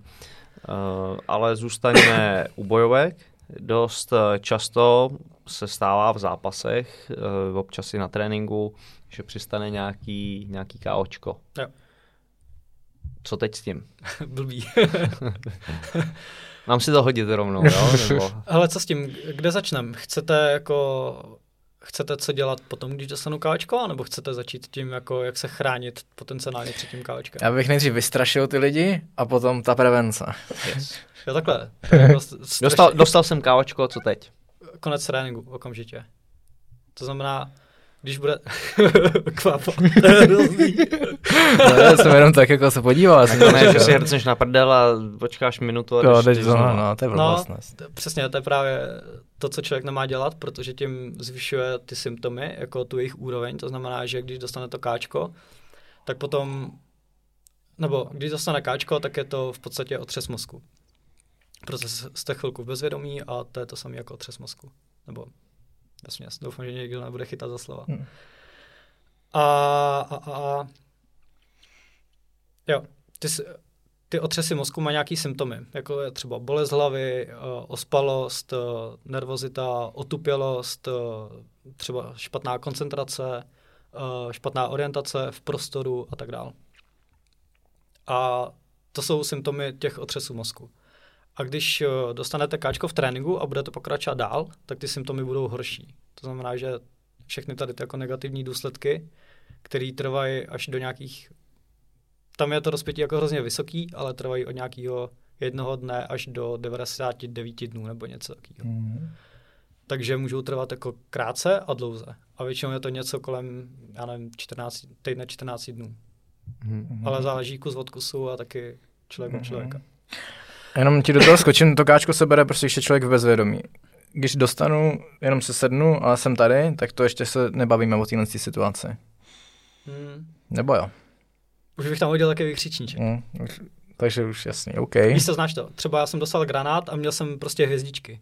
Ne, ne, nepadl jsem na prdel, byl jsem pořád jako přítomný, ale i hvězdičky. A tam už bych jakoby radši postupoval tak, jak- tak jak mám. To znamená konec Mhm. tréninku a Mhm. Protože základní a nejlepší pravidlo je better safe than sorry. Jako, víš co, lepší být v pohodě, než potom litovat. Mhm. OK. A tím, že se jedná o hlavu, tak uh, si říkám přesně better safe than sorry. Mhm. Jasně. Dobrý, dostal jsem káčko, uh, balím se, jdu do sprchy, uh, hledám, kde je sprcha. jo, jo. Kde- A třeba nás se stalo, když jsem byl na boxerském turnaji, tak jeden kluk od nás dostal káčko a třikrát se sprchoval. Že se vždycky osprchoval a pak si nepamatoval, jako, co dělal, tak se šel sprchovat znovu a takhle třikrát. Takže to je přesně ten případ, kdy Jo, jo, jo. jako 100% konec tréninku a prostě běž jo, a prostě postupuješ pak tak, jak máš. No, lidi, podez- teď na to navazuju, takže jdu, no. jdu do sprchy, vysprchovaný, odcházím z gymu, hledám auto na parkovišti, uh, nejsem blbec, takže si zablikám, našel jsem auto, uh, jedu domů, Kouknu hledám, na mapy, kde jsem. v jakém jsem to Jo, městě, jo. co tady kurva dělám. A budeš doufat, že máš v mapách uložený svoje, svůj domov, No, aby, si to, no, no. aby si trefil. co dál? Hele, co dál? Rozhodně není špatný jít k doktorovi na nějaký CT nebo na magnet, aby zjistil, jestli tam jestli není nějaký krvácení v mozku nebo něco takového, protože to už je pak velký průser. A jak pak dál postupovat? Je, je vědecký časopis, který se jmenuje British Journal of Sports Medicine, což je nejlepší časopis v, ve sportovních vědách, jako nejkvalitnější. A a ty vydali článek uh, jakoby consensus statement, což uh, vezmou nej, nejlepší vědce z daného oboru a ty se píšou ten článek a dají nějaké doporučení a tak dále. A ty vydali právě consensus statement na to, co dělat po otřesech mozku. a kluci, když uh, nějaký fighter nebo kdokoliv má otřes mozku nebo dostane káčko a jde k doktorovi, tak co ten doktor mu řekne? Teďka jsem trochu odskočil, ale... Ale dej si, dej si jako klid, no. No, v lepším případě tě pošlu na to CT, abys neměl krvácení do mozku, že jo? To Jo. by mělo být taková vždycky, jako když A, je a jsou nasraný teda. Já vím, Fakt? že jsem byl po nějakém zápase, jsem byl ve špitále a, a jsou, jsou fakt jako nepříjemný, ale hodně nepříjemný. Jakože, A- co tady sakra děláš? No, no, byl jsem, já jsem, jsem tam ležel, čekal jsem nějaký vyšetření, šel okolo doktor, mm, se mě něco zeptat. Říkal, no, doufám, že vám to stojí aspoň za ty prachy. Úplně fakt jako takhle spatra. Fakt? Ale já jsem byl jako spokojený, víš, po zápase. Jasný, a, a říkám si, sakra, tyjo, tak já jsem jako šťastný, on je v práci, jo, stará se tady o lidi, ale je v té práci jako nasranej, tak Mhm. kdo je na tom ve finále jako líp. Já chápu jeho úhel pohledu, že vlastně dobrovolně uh, jdu naproti tomu, že, že skončím v té nemocnici. Ale Ale na druhou stranu to by člověk nemohl řídit auto, nemohl by hrát fotbal, nemohl by vůbec nic. No, jasně, no. Strašný. no, Sorry. takže, takže, takže tohle to uh, udělali jakoby základ a, a poslali mě do háje. Já teď Jo. jinak všechno, co, jakýkoliv problémy, tak řeším uh, vlastně s Márou Dvořákem, měli jsme ho taky v podcastu. Takže, a to je fakt jako jeden z mála, nejenom ke mně, tak my se známe, tak je jasný, že jako v pohodě, ale zažil jsem ho, i když jsem čekal, on, on tam někoho měl, a bylo to v noci, tak i prostě na ty lidi, který jsou třeba nepříjemný nebo jsou taky jako otravný, tak je fakt jako v pohodě. Hmm. A musím říct, že to je jako výjimka z těch doktorů, který já jsem jako zažil, že tu práci jako dělá rád, nebo nevím, jestli rád, ale minimálně to na tebe tak působí. Jako Hmm. za mě třetího, že vyšetřoval někoho dalšího, tak fakt bylo vidět, že se zajímá, co s tím, co s tím člověkem je a chce vyřešit ten problém. Jasný, jasný. No ale to je jedna věc, že jo, ten problém. OK, dostal si otřes mozku, uh, doktor zjistí, jestli máš nějaký krvácení, nebo jestli jsi prostě v pohodě. A když zjistí, když zjistí, že jo, tak tě pošle domů, že jo, nebo ti řekne prostě, jak říkal Kvápa, dej si pohov. Což je ale škoda. Protože přesně v tady tom koncenzu těch věců, tak říkají přesně krok za krokem, jak můžeš postupovat. Navíc další věc, že jo, vy jste sportovci a když vám ně- někdo řekne, že si máte 14 dní hodit nohy na gauč, tak uh, si řeknete, pff, zase. Protože, no, je to prostě škoda. Ale člověk přitom může něco dělat pro to, aby snížil tu dobu trvání toho průběhu, aby snížil ty symptomy a aby s tím prostě nějak jako aktivně pracoval. A není to tak, že ležíš prostě na gauči a máš nohy nahoře. A tady ten postup má sedm kroků, takže je to step by step a každý ten krok má nějakých 24 až 48 hodin. takže tady se k tomu dá přistupovat i trochu jinak, než jako, že hodíš nohy na gauč. A vzhledem k tomu, že to vydali jako nejlepší vědci v tom daném tématu, tak bych jim docela věřil. Protože, že jo, proč ne? Jsou Hmm. ke všem těm jako, ke všemu jsou prostě vědecký důkazy, takže si myslím, že to je celkem fajn. Eh, To platí farmaceutické firmy. Ty to neplatí rozhodně, protože tam o farmakách není ani zmínka. Tak jdem, Tak jdem krok. no. První krok pohov. Druhý. ne, první krok je prostě pohov. Prvních 24 až 48 hodin by měl být člověk úplně v klidu. Uh, třeba vy máte rádi, že jo, playsty nebo hrajete nějaký hry na kompu, takže Jak byste... to bylo, vyjávalo. Pak přišla rodinka. Já to, ale u mě se to furt drží stejně. A, takže byste měli jakoby odstranit většinu jakoby fyzický a mentální, mentálně náročné činnosti. To je třeba hry na kompu A nebo když budete číst knížky, tak to možná taky, protože to je zase nějaká jako mentálně náročná činnost. A takže to je první krok. Hmm. Druhý krok už je navrácení se k těm jako každodenním aktivitám. To znamená, že už třeba si můžete přečíst knížku, nebo si zapařit na playstu, nebo prostě dělat normální věci, které děláte ve dne. Ale ještě pořád žádný trénink. To máme třeba čtyři dny, jo? Mhm. Jo, to máš Ok. dva až čtyři dny. No. Třetí krok. Třetí krok je lehká aerobní aktivita a záleží taky na tom, jaký otřes mozku máte, nebo jakoby jaký typ, to znamená, jaký symptomy. Protože třeba když budete mít brutální bolehlav, ještě pořád, tak asi nebudete běhat, že jo. Lehce lehký výklus, ale nebudete běhat, protože tím, jak tam jsou impakty s každým, jako, s každým krokem, tak ta hlava se zase bude třást a nebude to úplně to pravý ořechový. Takže můžete jít třeba na kolo, nebo si jít zaplavat. A Ale všechno- neskákat šipku. Bez šipky, prosím. A balík můžeš. Ale takže lehká aerobní aktivita, která je prostě v klídku, v pohodičce a podle toho, jaké máte ty potřesu mozku, ale já bych řekl, já bych to udělal ve všech prostě bez impactů, co znamená běhání spíš ne. Hm. Další krok je už nějaká jako další, jako přidání další aktivity, takže třeba vy už můžete jít na trénink a můžete si dát třeba stínový box, protože už nejsou tam impakty, že jo, nemátíte do pytle nic, ale můžete už dělat to, co je jakoby váš sport. takže to je další krok a další krok je už intenzivnější trénink. Tady to jsou pořád jakoby lehký tréninky. Lehký, na chill, v pohodě, někam nespěchat. Žádná vysoká intenzita. Další krok už je vyšší intenzita, když můžete zařadit silovku třeba a už můžete dělat něco intenzivnějšího, to znamená nějaká třeba lehká, střední, trochu vyšší intenzita. To je ale, zhruba po týdnu. ale, jo, Mhm. ale pořád ne na max. A žádný, žádný impact. To tam pořád platí. Aha. To znamená žádný granáty do hlavy, žádný spadoše, nic takového. A ten impact se bere i jako když boucháš do pytle nebo do lapy, jo? Ale tam je ten impact trochu jiný, protože ten impact není do hlavy. No. Protože ten otřes mozku, otřes Jasně. mozku je otřesený mozek. To znamená, když dostaneš nějaký granát do hlavy, tak ten mozek se tam třese. To, to, tomu rozumím, tomu rozumím, ale jenom jestli Ne, ale jako víš, můžeš že- jít na pytel nebo na lampy v tomhle tom období už. Já bych řekl, že lehce možná jo, Mhm. mm-hmm. protože přesně tím, že ten impact dáš rukou, že jo, tak Mhm. mm-hmm. to nebude tak hrozný. Jo. Ale ještě pořád bych nejel žádný jako brutální bomby. Protože zase better safe than sorry. Mhm. A další krok už je lehká kontaktní aktivita. To znamená, vy si můžete dát třeba lehký ťukec. Prostě lehce si zaspárujete, žádný bomby a všechno kontrolovaně. Nějakých 10-12 dnů po. Jo. A... A, a, a jsem si jsem chtěl říct jednu věc. Jo, a v tady tom případě bych asi vzal helmy. Mhm. A to nám nahrál. To byl poslední Počkej, krok? ne. ne. A poslední krok už je, už je, nebo poslední nebo předposlední, už je těžší kontaktní aktivita, kde už prostě jdeš jako nějaký střední, trochu těžší sparoše. A pak už další krok poslední je, že se vrací do normálního tréninku a say safe. Takže 14 dnů zhruba. Zhruba.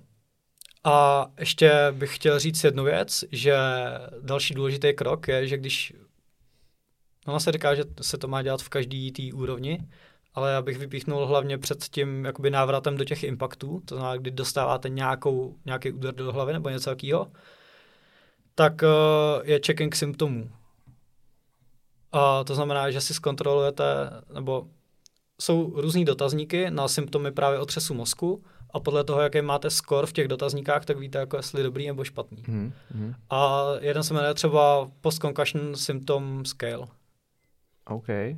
Takže to, je si super. klidně můžete stáhnout, na, na Google to najdete, stáhnete si tady ten formulář a můžete si ho vyplňovat. To bychom mohli pak dát do komentářů, jestli Jo. nás poslouchají nějaký zápasníci. Aby... Ale klidně tam můžeme dát i ten consensus statement, že si to může přečíst Jasně, kdokoliv chce, Jasně. protože ono takhle, když to povídám, že jo, není tady žádný PowerPoint, nic takového, tak uh, je to taký blbě zapamatovatelný. A... OK, Mhm. OK. To, to Takže to tam klidně můžeme hodit.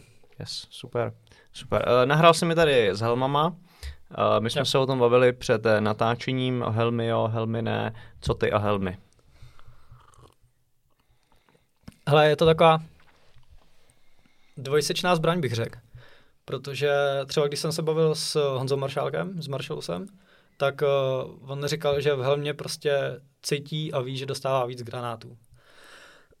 Což může být pravda. Nikdo to nekvantifikoval, jestli v helmě dostaneš víc nebo míň. A No, no je- rozhodně, takhle, jak, jak já jsem ti říkal, tak jdeš do toho prostě ostřejc. E, I ty koukáš na druhýho má helmu, takže můžu si dovolit větší granát a sám e, chodím pak já přes, přes údery. To jasně. znamená, že jako myslím si, že dost objektivně třeba za ten, tu tréninkovou jednotku dostanu víc úderů, Mhm. mm-hmm. byť v helmě, než, než bez ní. Určitě, určitě. A je to i, i, i výhled, podle mě nemáš tak stoprocentní.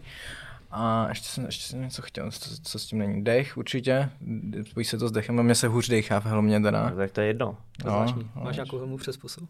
No ne, mám to tak, má, mám, mám to tak, ale ur, určitě Jo, jo. ten výhled, a jak říká Paťa, víc si dovolíš, když tam prostě často přes ráno. Ale tak třeba mně se stávalo, že když jsem spádával v helmě, tak jak ta helma je různě tvarovaná, tak jsem chtěl třeba jít do dvojáku, ale prostě někde jsem tam štrichnul o tu helmu a nestihl jsem tam kvůli tomu tu, ty ruce dát. Mhm. Mm-hmm. A dostal jsem granát. Další, co jsem slyšel nějakou teorii, je, že když máš vlastně tu helmu, dostaneš ten úder, tak ta helma přenese uh, prostě ten úder, ten náraz dál. Ale to přenese ta, i ta rukavice bez helmy, že jo? Ta, ta helma má mít ten tlumící efekt, to znamená, že ti stlumí ten jako impact toho úderu, Mhm. A to je ten její protektivní jako důvod. No, ten její Mhm. jako, to je ten důvod, proč se ty helmy používají. Mhm. A pak jde o to právě, která helma tě jak dokáže chránit, když teda chceš používat helmy. Mhm. To je škoda, že na tady to třeba není žádný výzkum. Jestli s helmama dostaneš víc, víc impaktů, anebo méně impaktů a to je třeba škoda. No a nechceš ho udělat? No, můžeme to zkusit. Pápa se obětuje. No. Já půjdu Já do jsem- toho. Já jsem podával jeden velký grant na grantovou agenturu České republiky a cílem toho projektu, toho výzkumu, tak je každý trénink měřit eh, impakty do hlavy a mezi tím sledovat, jestli ten člověk dostal otřes mozku, jestli dostal káčko a dál, jaký ty impakty do hlavy mají vliv na kognitivní funkce a na spánek. Eh, Jak se to bude měřit? Budeš jako u toho stát a, a počítat, nebo Ne. přes čidla? Ale tím, že dneska technologie jdou brutálně nahoru, tak už existují chrániče na zuby, který mají uvnitř akcelerometry, který měří právě zrychlení hlavy. Což je mazec. A to právě, Patriku, jak jsem ti předtím říkal, jak, že jsme se bavili s tím Adamem Baršem, tak uh, ty to právě vyrábí. Mhm. Třeba. A chcete trochu nějak jakoby do historie, nebo co se v tady tom ví, nebo neví? Jo, jo, jasně. Jo? Jasně. Pojď do nás. Hele, tak tady ty technologie, to znamená měření zrychlení hlavy při impaktech, tak to se začalo dělat někdy v roce, nebo také ten jako větší boom byl někdy v roce 2010. A začínalo to na amerických fotbalistech, kdy do helmy se dal akceler, akcelerometr a tím měřili vlastně ty impakty do hlavy a hlavně jako kvantifikovali, kolik těch impaktů je a hlavně jaký, jaká je velikost toho zrychlení té hlavy po tom impaktu. Protože může dostat že jo, takovouhle šmrdlalinku a může dostat pořádný granát. A v tom je sakra rozdíl. Takže takhle to začínalo. A, post, Pojď, pojď. a postupně tím, jak ty technologie se vyvíjí a- dál a dál a ty zařízení jsou třeba menší a menší, tak už se teďka začaly ty akcelerometry dávat do chráničů a kde máte potom apku v mobilu nebo na tabletu a vy po tom tréninku budete vědět, že jste měli tolik eh, impaktů do hlavy a měli jste tolik impaktů do hlavy s takovýmhle a s takovýmhle zrychlením hlavy. Eh, K čemu mi to bude? No, to je otázka. Bylo x pokusů o to, aby se zjistil nějaký threshold pro otřes mozku, to znamená, když bude mít hlava takový a takový zrychlení, tak máte otřes mozku. A ty byly zatím neúspěšný, ale to znamená, žádný takovýhle threshold zatím neexistuje, nebo není jako vědecky potvrzený, ale může to být tím, že tam byly nějaký jako věci, které se nevzaly v potaz Mhm. jako je třeba historie otřesu mozku, jako je třeba bio, biologický věk, třeba u zápasníků, kolik měli proherna káčka, nebo kolik měli káčka ve svém životě, Mhm. káček, nebo nebo jaký byla, jaké jakoby kognitivní, jaká, jaký jsou kognitivní funkce těch lidí jakoby u toho vstupu. Což teoreticky možná taky může mít nějaký vliv. Mm-hmm.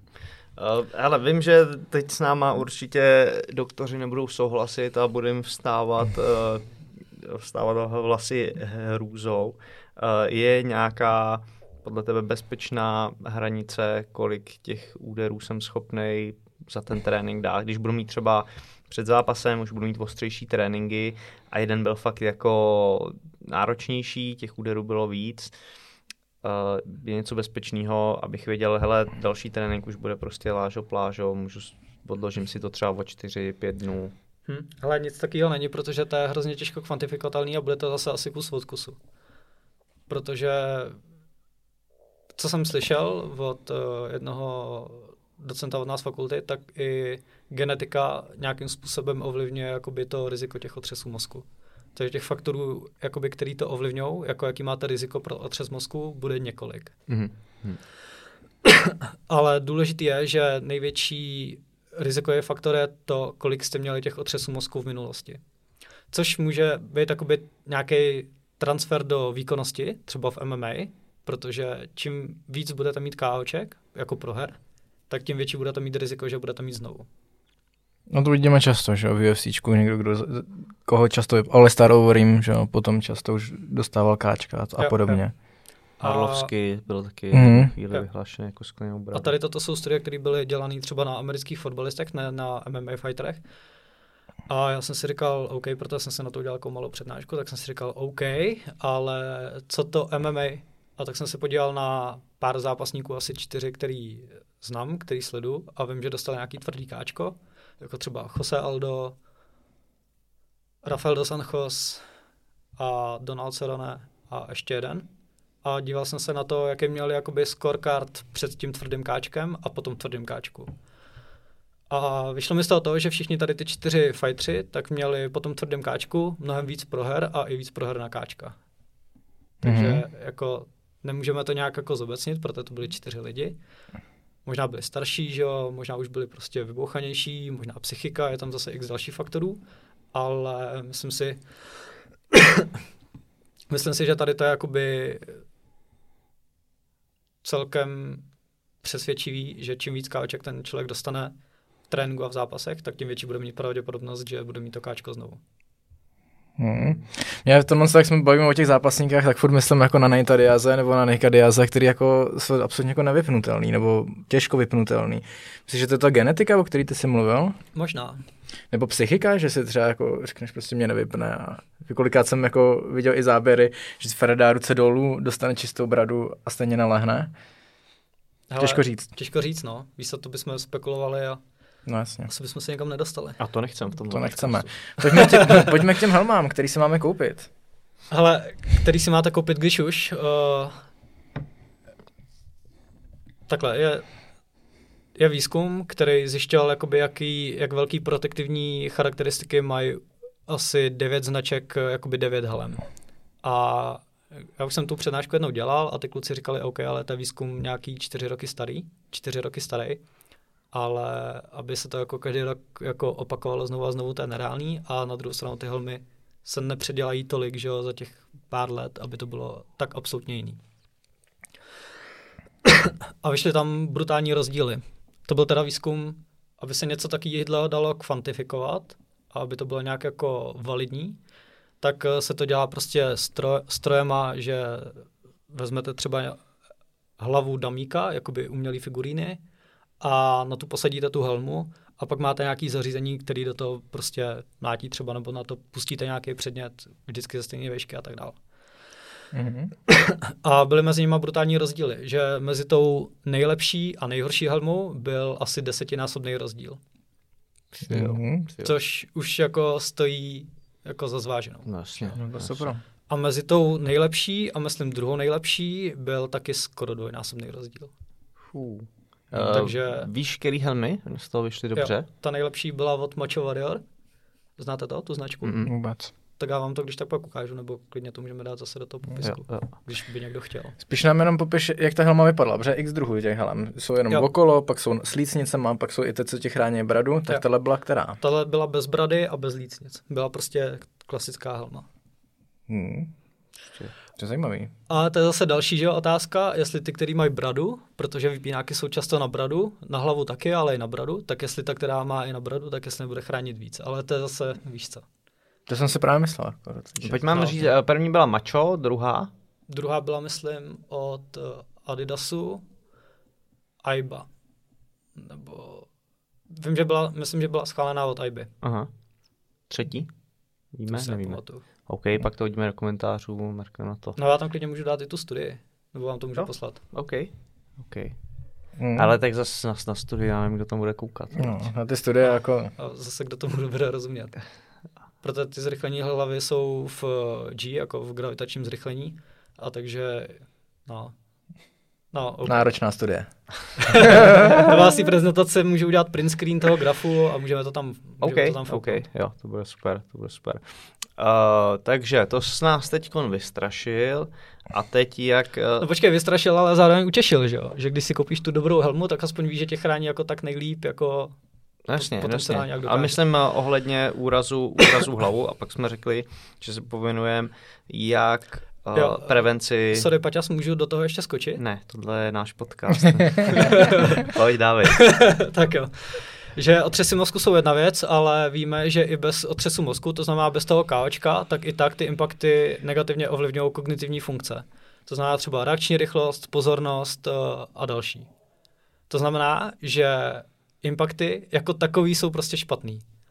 A čím větší je ten impact, to znamená, čím větší je to zrychlení té hlavy, tak eh, tím horší budou teoreticky ty kognitivní funkce. Takže vy chcete nejenom se vyhnout těm káočkům, ale chcete se chránit i před tady tím.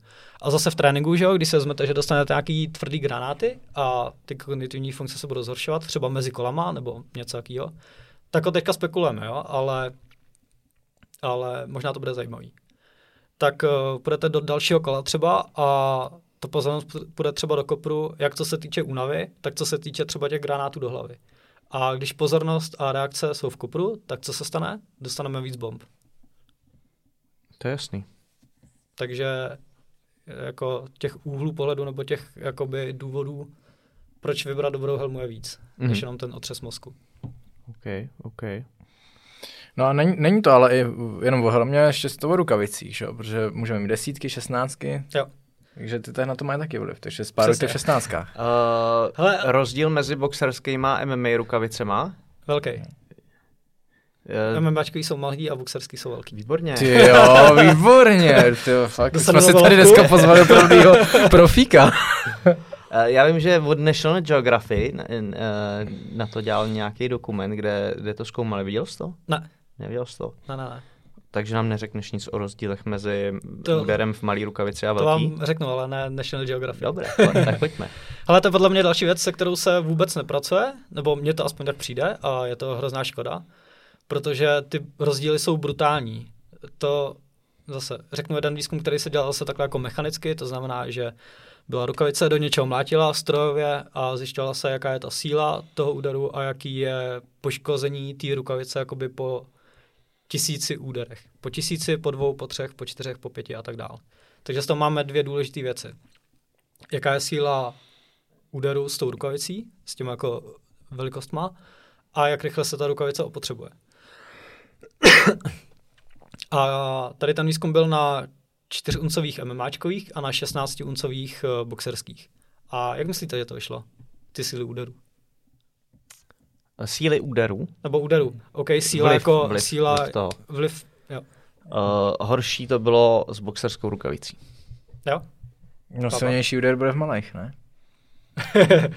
tak to máme jedna jedna, OK. Ale mnohem hůř a líp, záleží zase na úhlu pohledu. Tak Máme eh, pravdu oba. Ano. jo. Mnohem silnější úder je v těch MMAčkových rukavicích, kde ta síla byla kolem 2000, š- 2600 Newtonů a ty 16-uncový boxerský rukavice měly kolem 600 Newtonů. Takže 600 versus 2500 nebo 2600, což je jako sakra rozdíl. A další věc, která tam zazněla, je čas do maximální síly jakoby s tou rukavicí. Což je další důležitý faktor, protože otřesy mozku jsou při brutálně rychlých nárazech do hlavy a říká se, nebo je jeden takový ukazatel, který je do, jako zrychlení hlavy do 15 milisekund. Jo, takže 15 tisícin sekundy. takže tím, že ten impact je brutálně rychlý, tak vás zajímá i to, jako jak dlouho trvá v té rukavici, než dosáhne toho píku, to znamená té maximální hodnoty. A tam to vyšlo zase úplně brutálně rozlišně, co se týče těch čtyřkových MMAčkových a těch šestnáctkových boxerských. Takže když budete spárovat, tak v šestnáctkách jste víc safe. I hmm. přesto, že asi do toho dáte větší bomby. Mm-hmm. Proto ta rukavice prostě tu sílu tlumí úplně jinak. Úplně jinak. Jo. Ale, ale, další věc je, že tím, že ty rozdíly jsou takhle brutální mezi těmi rukavicama, tak je otázka, když budete trénovat moc v MMAčkových rukavicích, tak bude zase dost možný, že budete mít, mít víc problémů třeba se zápěstím, protože ty impakty jsou větší a každá struktura v organismu má nějaký jakoby práh uh, jakoby poškození, kde když to překročíš, tak uh, blbý, anebo jsou chronické poškození, to znamená, to jsou ty maličké kapičky a v dlouhodobém hledisku jako špatný. A takže v těch MMAčkových máte větší riziko, že zase zápěstí špatný a při spároších větší riziko, že vypnete soupeře, což bude fajn v zápase, ale v tréninku asi moc ne. Já už myslím, že nikdo snad ve čtyřkách nespáruje nikde. No, někdo snad říkal, že v MMA Kings takhle spárujou, ale to je dlouho, to jsme byli ještě spolu v tom Německu za, za tím jedním zápasníkem, Jason Ayari nám říkal, že v, jo, Kingu, jo. že v Kings MMA spárují v těle těch malých. Šílenost největší. bych se na to vysral. Zlutek. OK, uh, pojďme na... na Hele, a počkej, uh, ale... Ty, ty, ty, no, tak no, sorry, já jsem hrozně ukacený. no? Takže, ale ty rukavice mají jakoby, je dvojsečná zbraň, že jo. Když budete trénovat v šestnáctkách, tak uh, úplně jiná síla úderu, takže ty struktury si budou zvykat na něco úplně jiného. A v MMAčkových zase moc. Takže a teoreticky ještě existuje vztah, eh, jakoby, který se hodně používá v silovém tréninku, což je Force Velocity Relationship, jakoby silově rychlostní vztah. A ten je lineární. Prostě čím větší síla, tím větší, tím nižší rychlost. A obráceně. Takže šestnáctky jsou těžší, čtyřky jsou lehčí. Takže ve čtyřkách budete pravděpodobně rychlejší než v šestnáctkách. Zápasíte ve čtyřkách, zápasíte ve čtyřkách, takže byste teoreticky neměli až tak moc času v tréninku uh, trénovat prostě v těch velkých bambulích. Jak to? To nás chrání, Protože, ne? Jo, jo, ty tě chrání. A já nemyslím na sparingách, já myslím mm-hmm. třeba, když budete lapovat jo, nebo práce na pytli a tady ty věci. Čili takhle, kde se spárovat, tak ideální je mít helmu, tu, co jsi říkal, 16, ten nejlepší, a pytel, lapy a všechny ostatní dělat v těch malých. No, ale právě zase není to, není to černobílý, když budeš trénovat pořád v 16, tak je dost možný, že budeš pomalej prostě, protože ta rychlost, kterou jsi schopný vyvinout v té rukavici, bude, bude nižší než v té čtyřkový. No ale zase... A já to, na... počkej, já to můžu ještě přirovnat. Teď mě tady křikuj, to Skočíš po něm ty nebo já? Já jdu na to. Já jsem boxoval, já jsem boxoval. Hele, uh, já to rád přirovnávám k jiným jako sportovním odvětvím uh, a třeba v atletice. Uh, závodní oštěp pro muže má 800 gramů. A váhový rozdíl mezi těma čtyřkama a šestnáctkama je myslím 400%. To znamená, že ten oštěpař by musel házet skoro 3 kilovým oštěpem. Viděli jste někdy házet někoho 3 kilovým oštěpem? Potřem.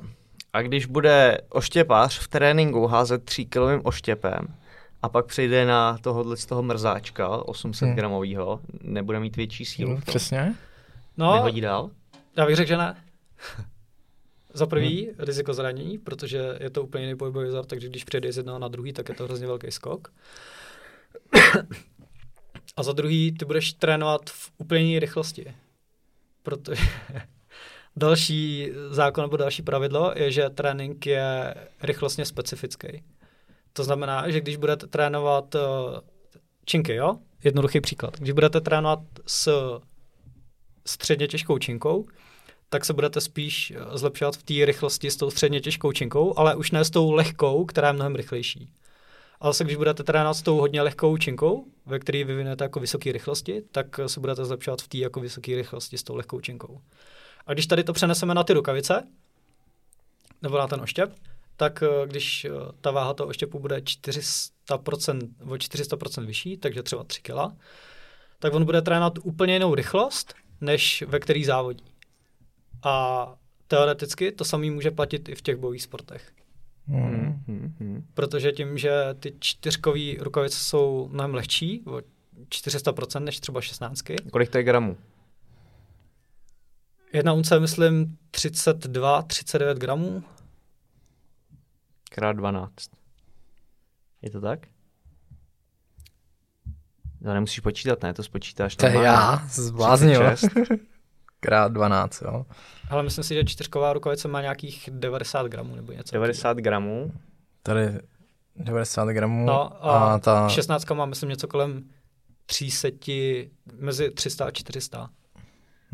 Doufám, Odpovídá. douf, To je- doufám, že to není špatně, ale jako je Dvě- to... 250 gramů strop.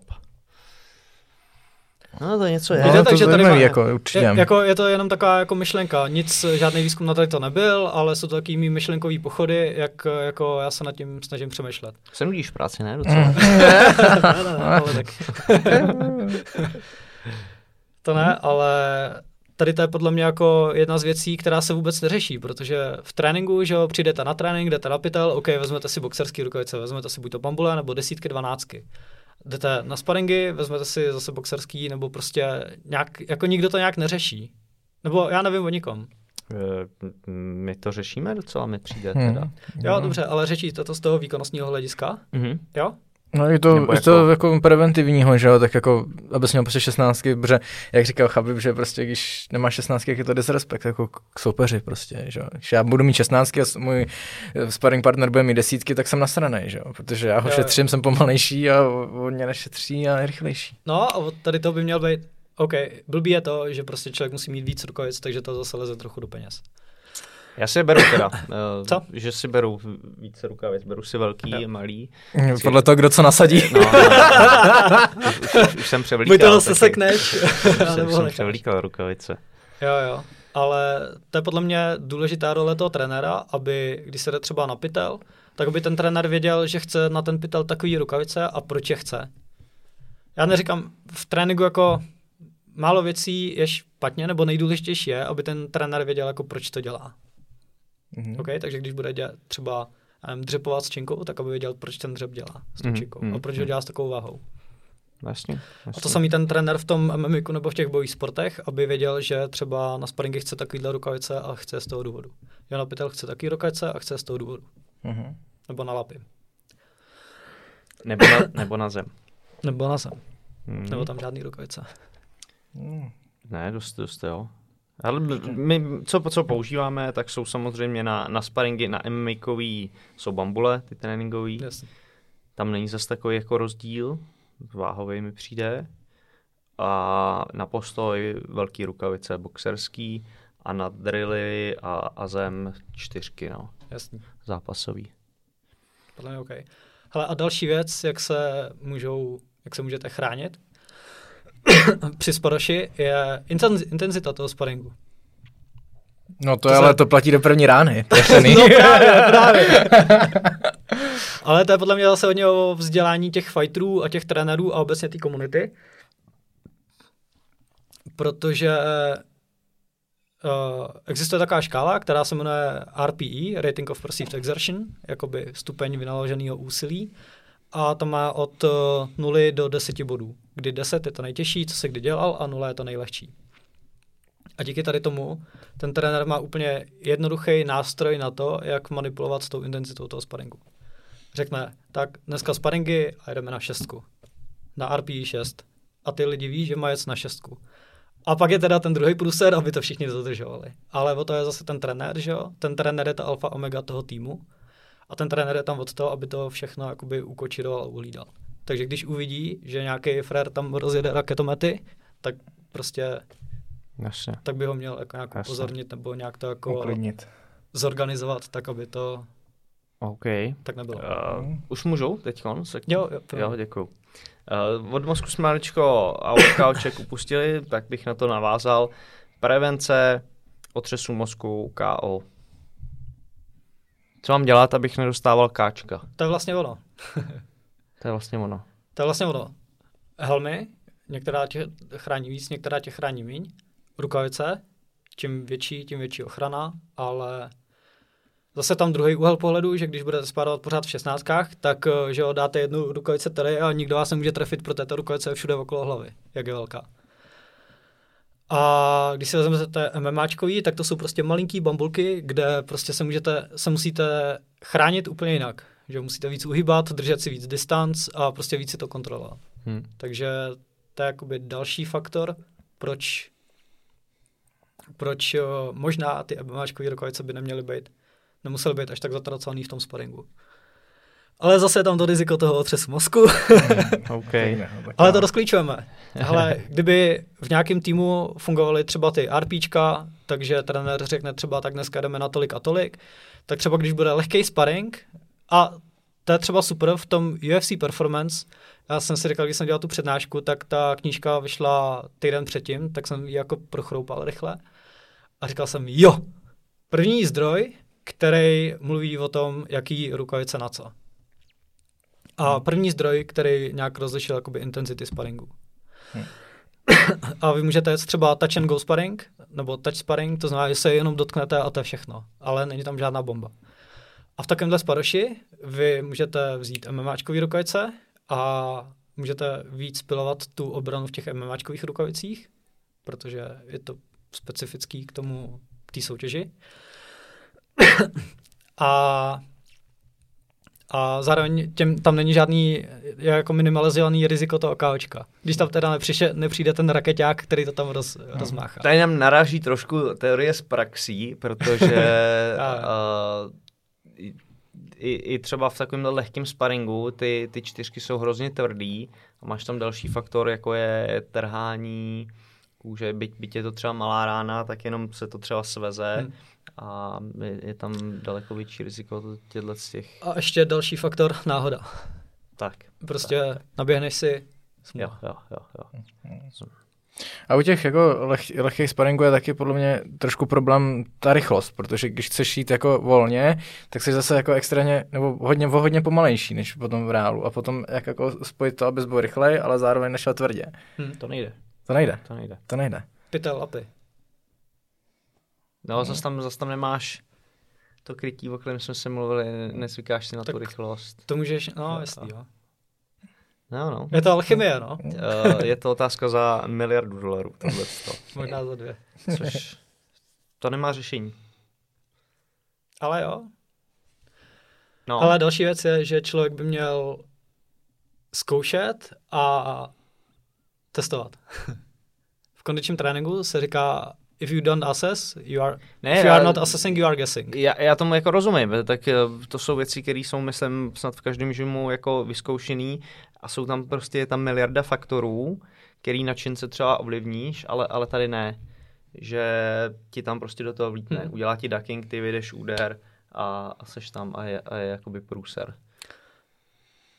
Tak máš hmm. druhou možnost, neuděláš ten extrém 16 versus 4, ale vezmeš třeba osmičkový MMAčkový, který už jo, jo, no, jasně, tu bambulu mají trochu větší. Se používají nejvíc. Jako a už je to víc safe, anebo vezmeš desítkový boxerský, kde pořád ta váha té rukavice je vyšší, no, jo, že jsou lehčí jasně.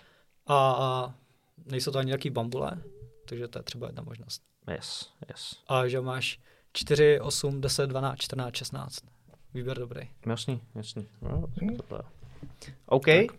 Ale jo, jako já vím, já jsem teoretik a tady to je jakoby můj teoretický úhel pohledu. Na druhou stranu UFC Performance říká to samý, že prostě máš různé intenzity sparingu a podle toho můžeš vzít i takové rukavice. Oni to tam i doporučují, jako, jako máš, jaký máš mít vybavení na ten sparing. a když když, a třeba příklad na ten touch sparring, tak uh, oni říkali, že můžeš mít čtyřkový rukavice nebo možná i bez rukavic. Takže Možná jo. Bernakl, ty jo, na tréninku, ty jo. Jak jdeš, když, když jako se rozehřívá, že jo, tak, tak Jo, je se, no, se ale- dost tím, vole, jako proti bez, nebo A, se čtyřkama. a po takovýho. tyjo, dvě natržený obočí, vyražený Ale zuby. Víš, jak v Gymech je vždycky problém, když se řekne jako sparring, tak... No, jo. uh, Ego, ego je kámoš. no, no. Ale jo. To je jo. Hele, eh, za mě jsme to probrali v dnešním díle asi dost a Pojďte myslím si, povídat. že by to dalo na další tři, Mm. tak si budeme povídat třeba příště. Určitě. jo, tak Souhlasím. OK, jo? OK. Hele, díky moc, že jsi dorazil. Díky. Jo, děkuji za pozvání, kluci. Fakt si to cením. Chutnalo A doufám, kafe? že bylo skvělý. Výborný. To, Jsem rád. by the way, to byla moje podmínka, že sem přijdu. Je to tak. Uh, pořídili jsme tady daleko větší konvici, protože to kvápa vždycky vychroupal sám všechno. Tak chápu, chápu. aspoň na tebe zbylo. Děkuji za pozvání a doufám, že se vám to líbilo i posluchačům a že to snad něco přineslo. No určitě, když bude čas, tak určitě můžeme, když tak uspořádat další dí- díl, třeba na téma dalších zranění a podobně. Yes. No, ale na to už třeba nebude jaký odborník. Tak se musíš rozdělat. Hm? Máš čas, půl roku.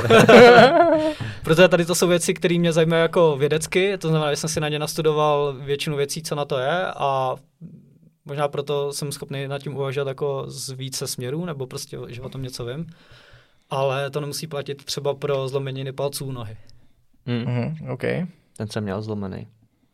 Hm. No jo, no. Bylo Co to už. peklo. Bylo to blbý, protože že jo, pak, pak se na té noze hejbeš. Ono ti to vy- vyřadí jako na chvíli z pohybu. Není A to... stabi- stabilita v pytli, ne? No tak když to bolí, tak Jednoznačně, jasně, no. no. Jasně. A pak, pak jako v pohodě, no. Pak si vybereš, co můžeš, můžeš dělat jako staticky ty věci a, a pak se bojíš kopnout chvíli Jasně. a pak už, pak už se zase vracíš pomalu, no. Ale začátky jsou nepříjemné. Chápu. Jako u každého zranění. Tak jo, hele, ještě jednou díky Hele, a díky. někdy příště. Chcete ještě, vy tady máte ještě dvě rubriky, ne? A ty vole, no jo. Ty jo. No, Já vás znám, ale vidíš to, já je vás to tady, je to tady, ty jo, je to tady. Já Už jsem nás fan- pře- převzal otěže. Já no jsem tak, fanda. No tak dávej, to, dávej, knížka, film. Knížka, film, hele, můžu možná, A lifehack. jo, lifehack, OK. Tak začni lifehackem. Ho máš připraven. Začnu knížkou, Tak knížkou začni. Tak uh, film, co se týče otřesu mozku, tak uh, je film s Willem Smithem, který se jmenuje, myslím, Concussion, nebo tak nějak. Takže koho by to zajímalo, byl mega průser, nebo hodně se to řešilo v americkém fotbalu a celý film, který má asi hoďku a půl, dvě, tak je na tady to téma a takže koho zajímá tady to, tak ten film by mohl celkem obohatit Mhm. a není to žádná jako fake news nebo nějaký fake story. A, Kniha. a kniha. Uh, co se týče tréninku, tak teorie, teorie a metodologie tréninku od Tudora Bompy a Gregoryho Huffa. Je to teda v angličtině, ale je to 500 stránková bible právě o plánování tréninku. Takže... Na víkend, tak přečíst. No, přesně. na odpoledne. Takže tady to je super knížka na tohle téma a A to stačí. Ty jsi hrozně ukecenej. Vidí občas té laborky taky mezi lidi. No. Jsem dlouho zavřený, to poznám. ale taky tím, jak mě to baví, že tak se prostě vždycky No, rozkecám. a jasně, to je dobře. To, je to, dobře. to, to se omlouvám, kluci. Aspoň jsme se něco dozvěděli. Hele, ještě jednou díky Jo, a děkujeme. třeba někdy příště. Tak jo, děkuji za pozvání. A vám, vážení přátelé, děkujeme za pozornost, za shlédnutí. Sledovat nás můžete zde na východočeské televizi V1 nebo na YouTube a poslouchat přes podcastové aplikace. Tak zase někdy. Čau! Čau. Ahoj.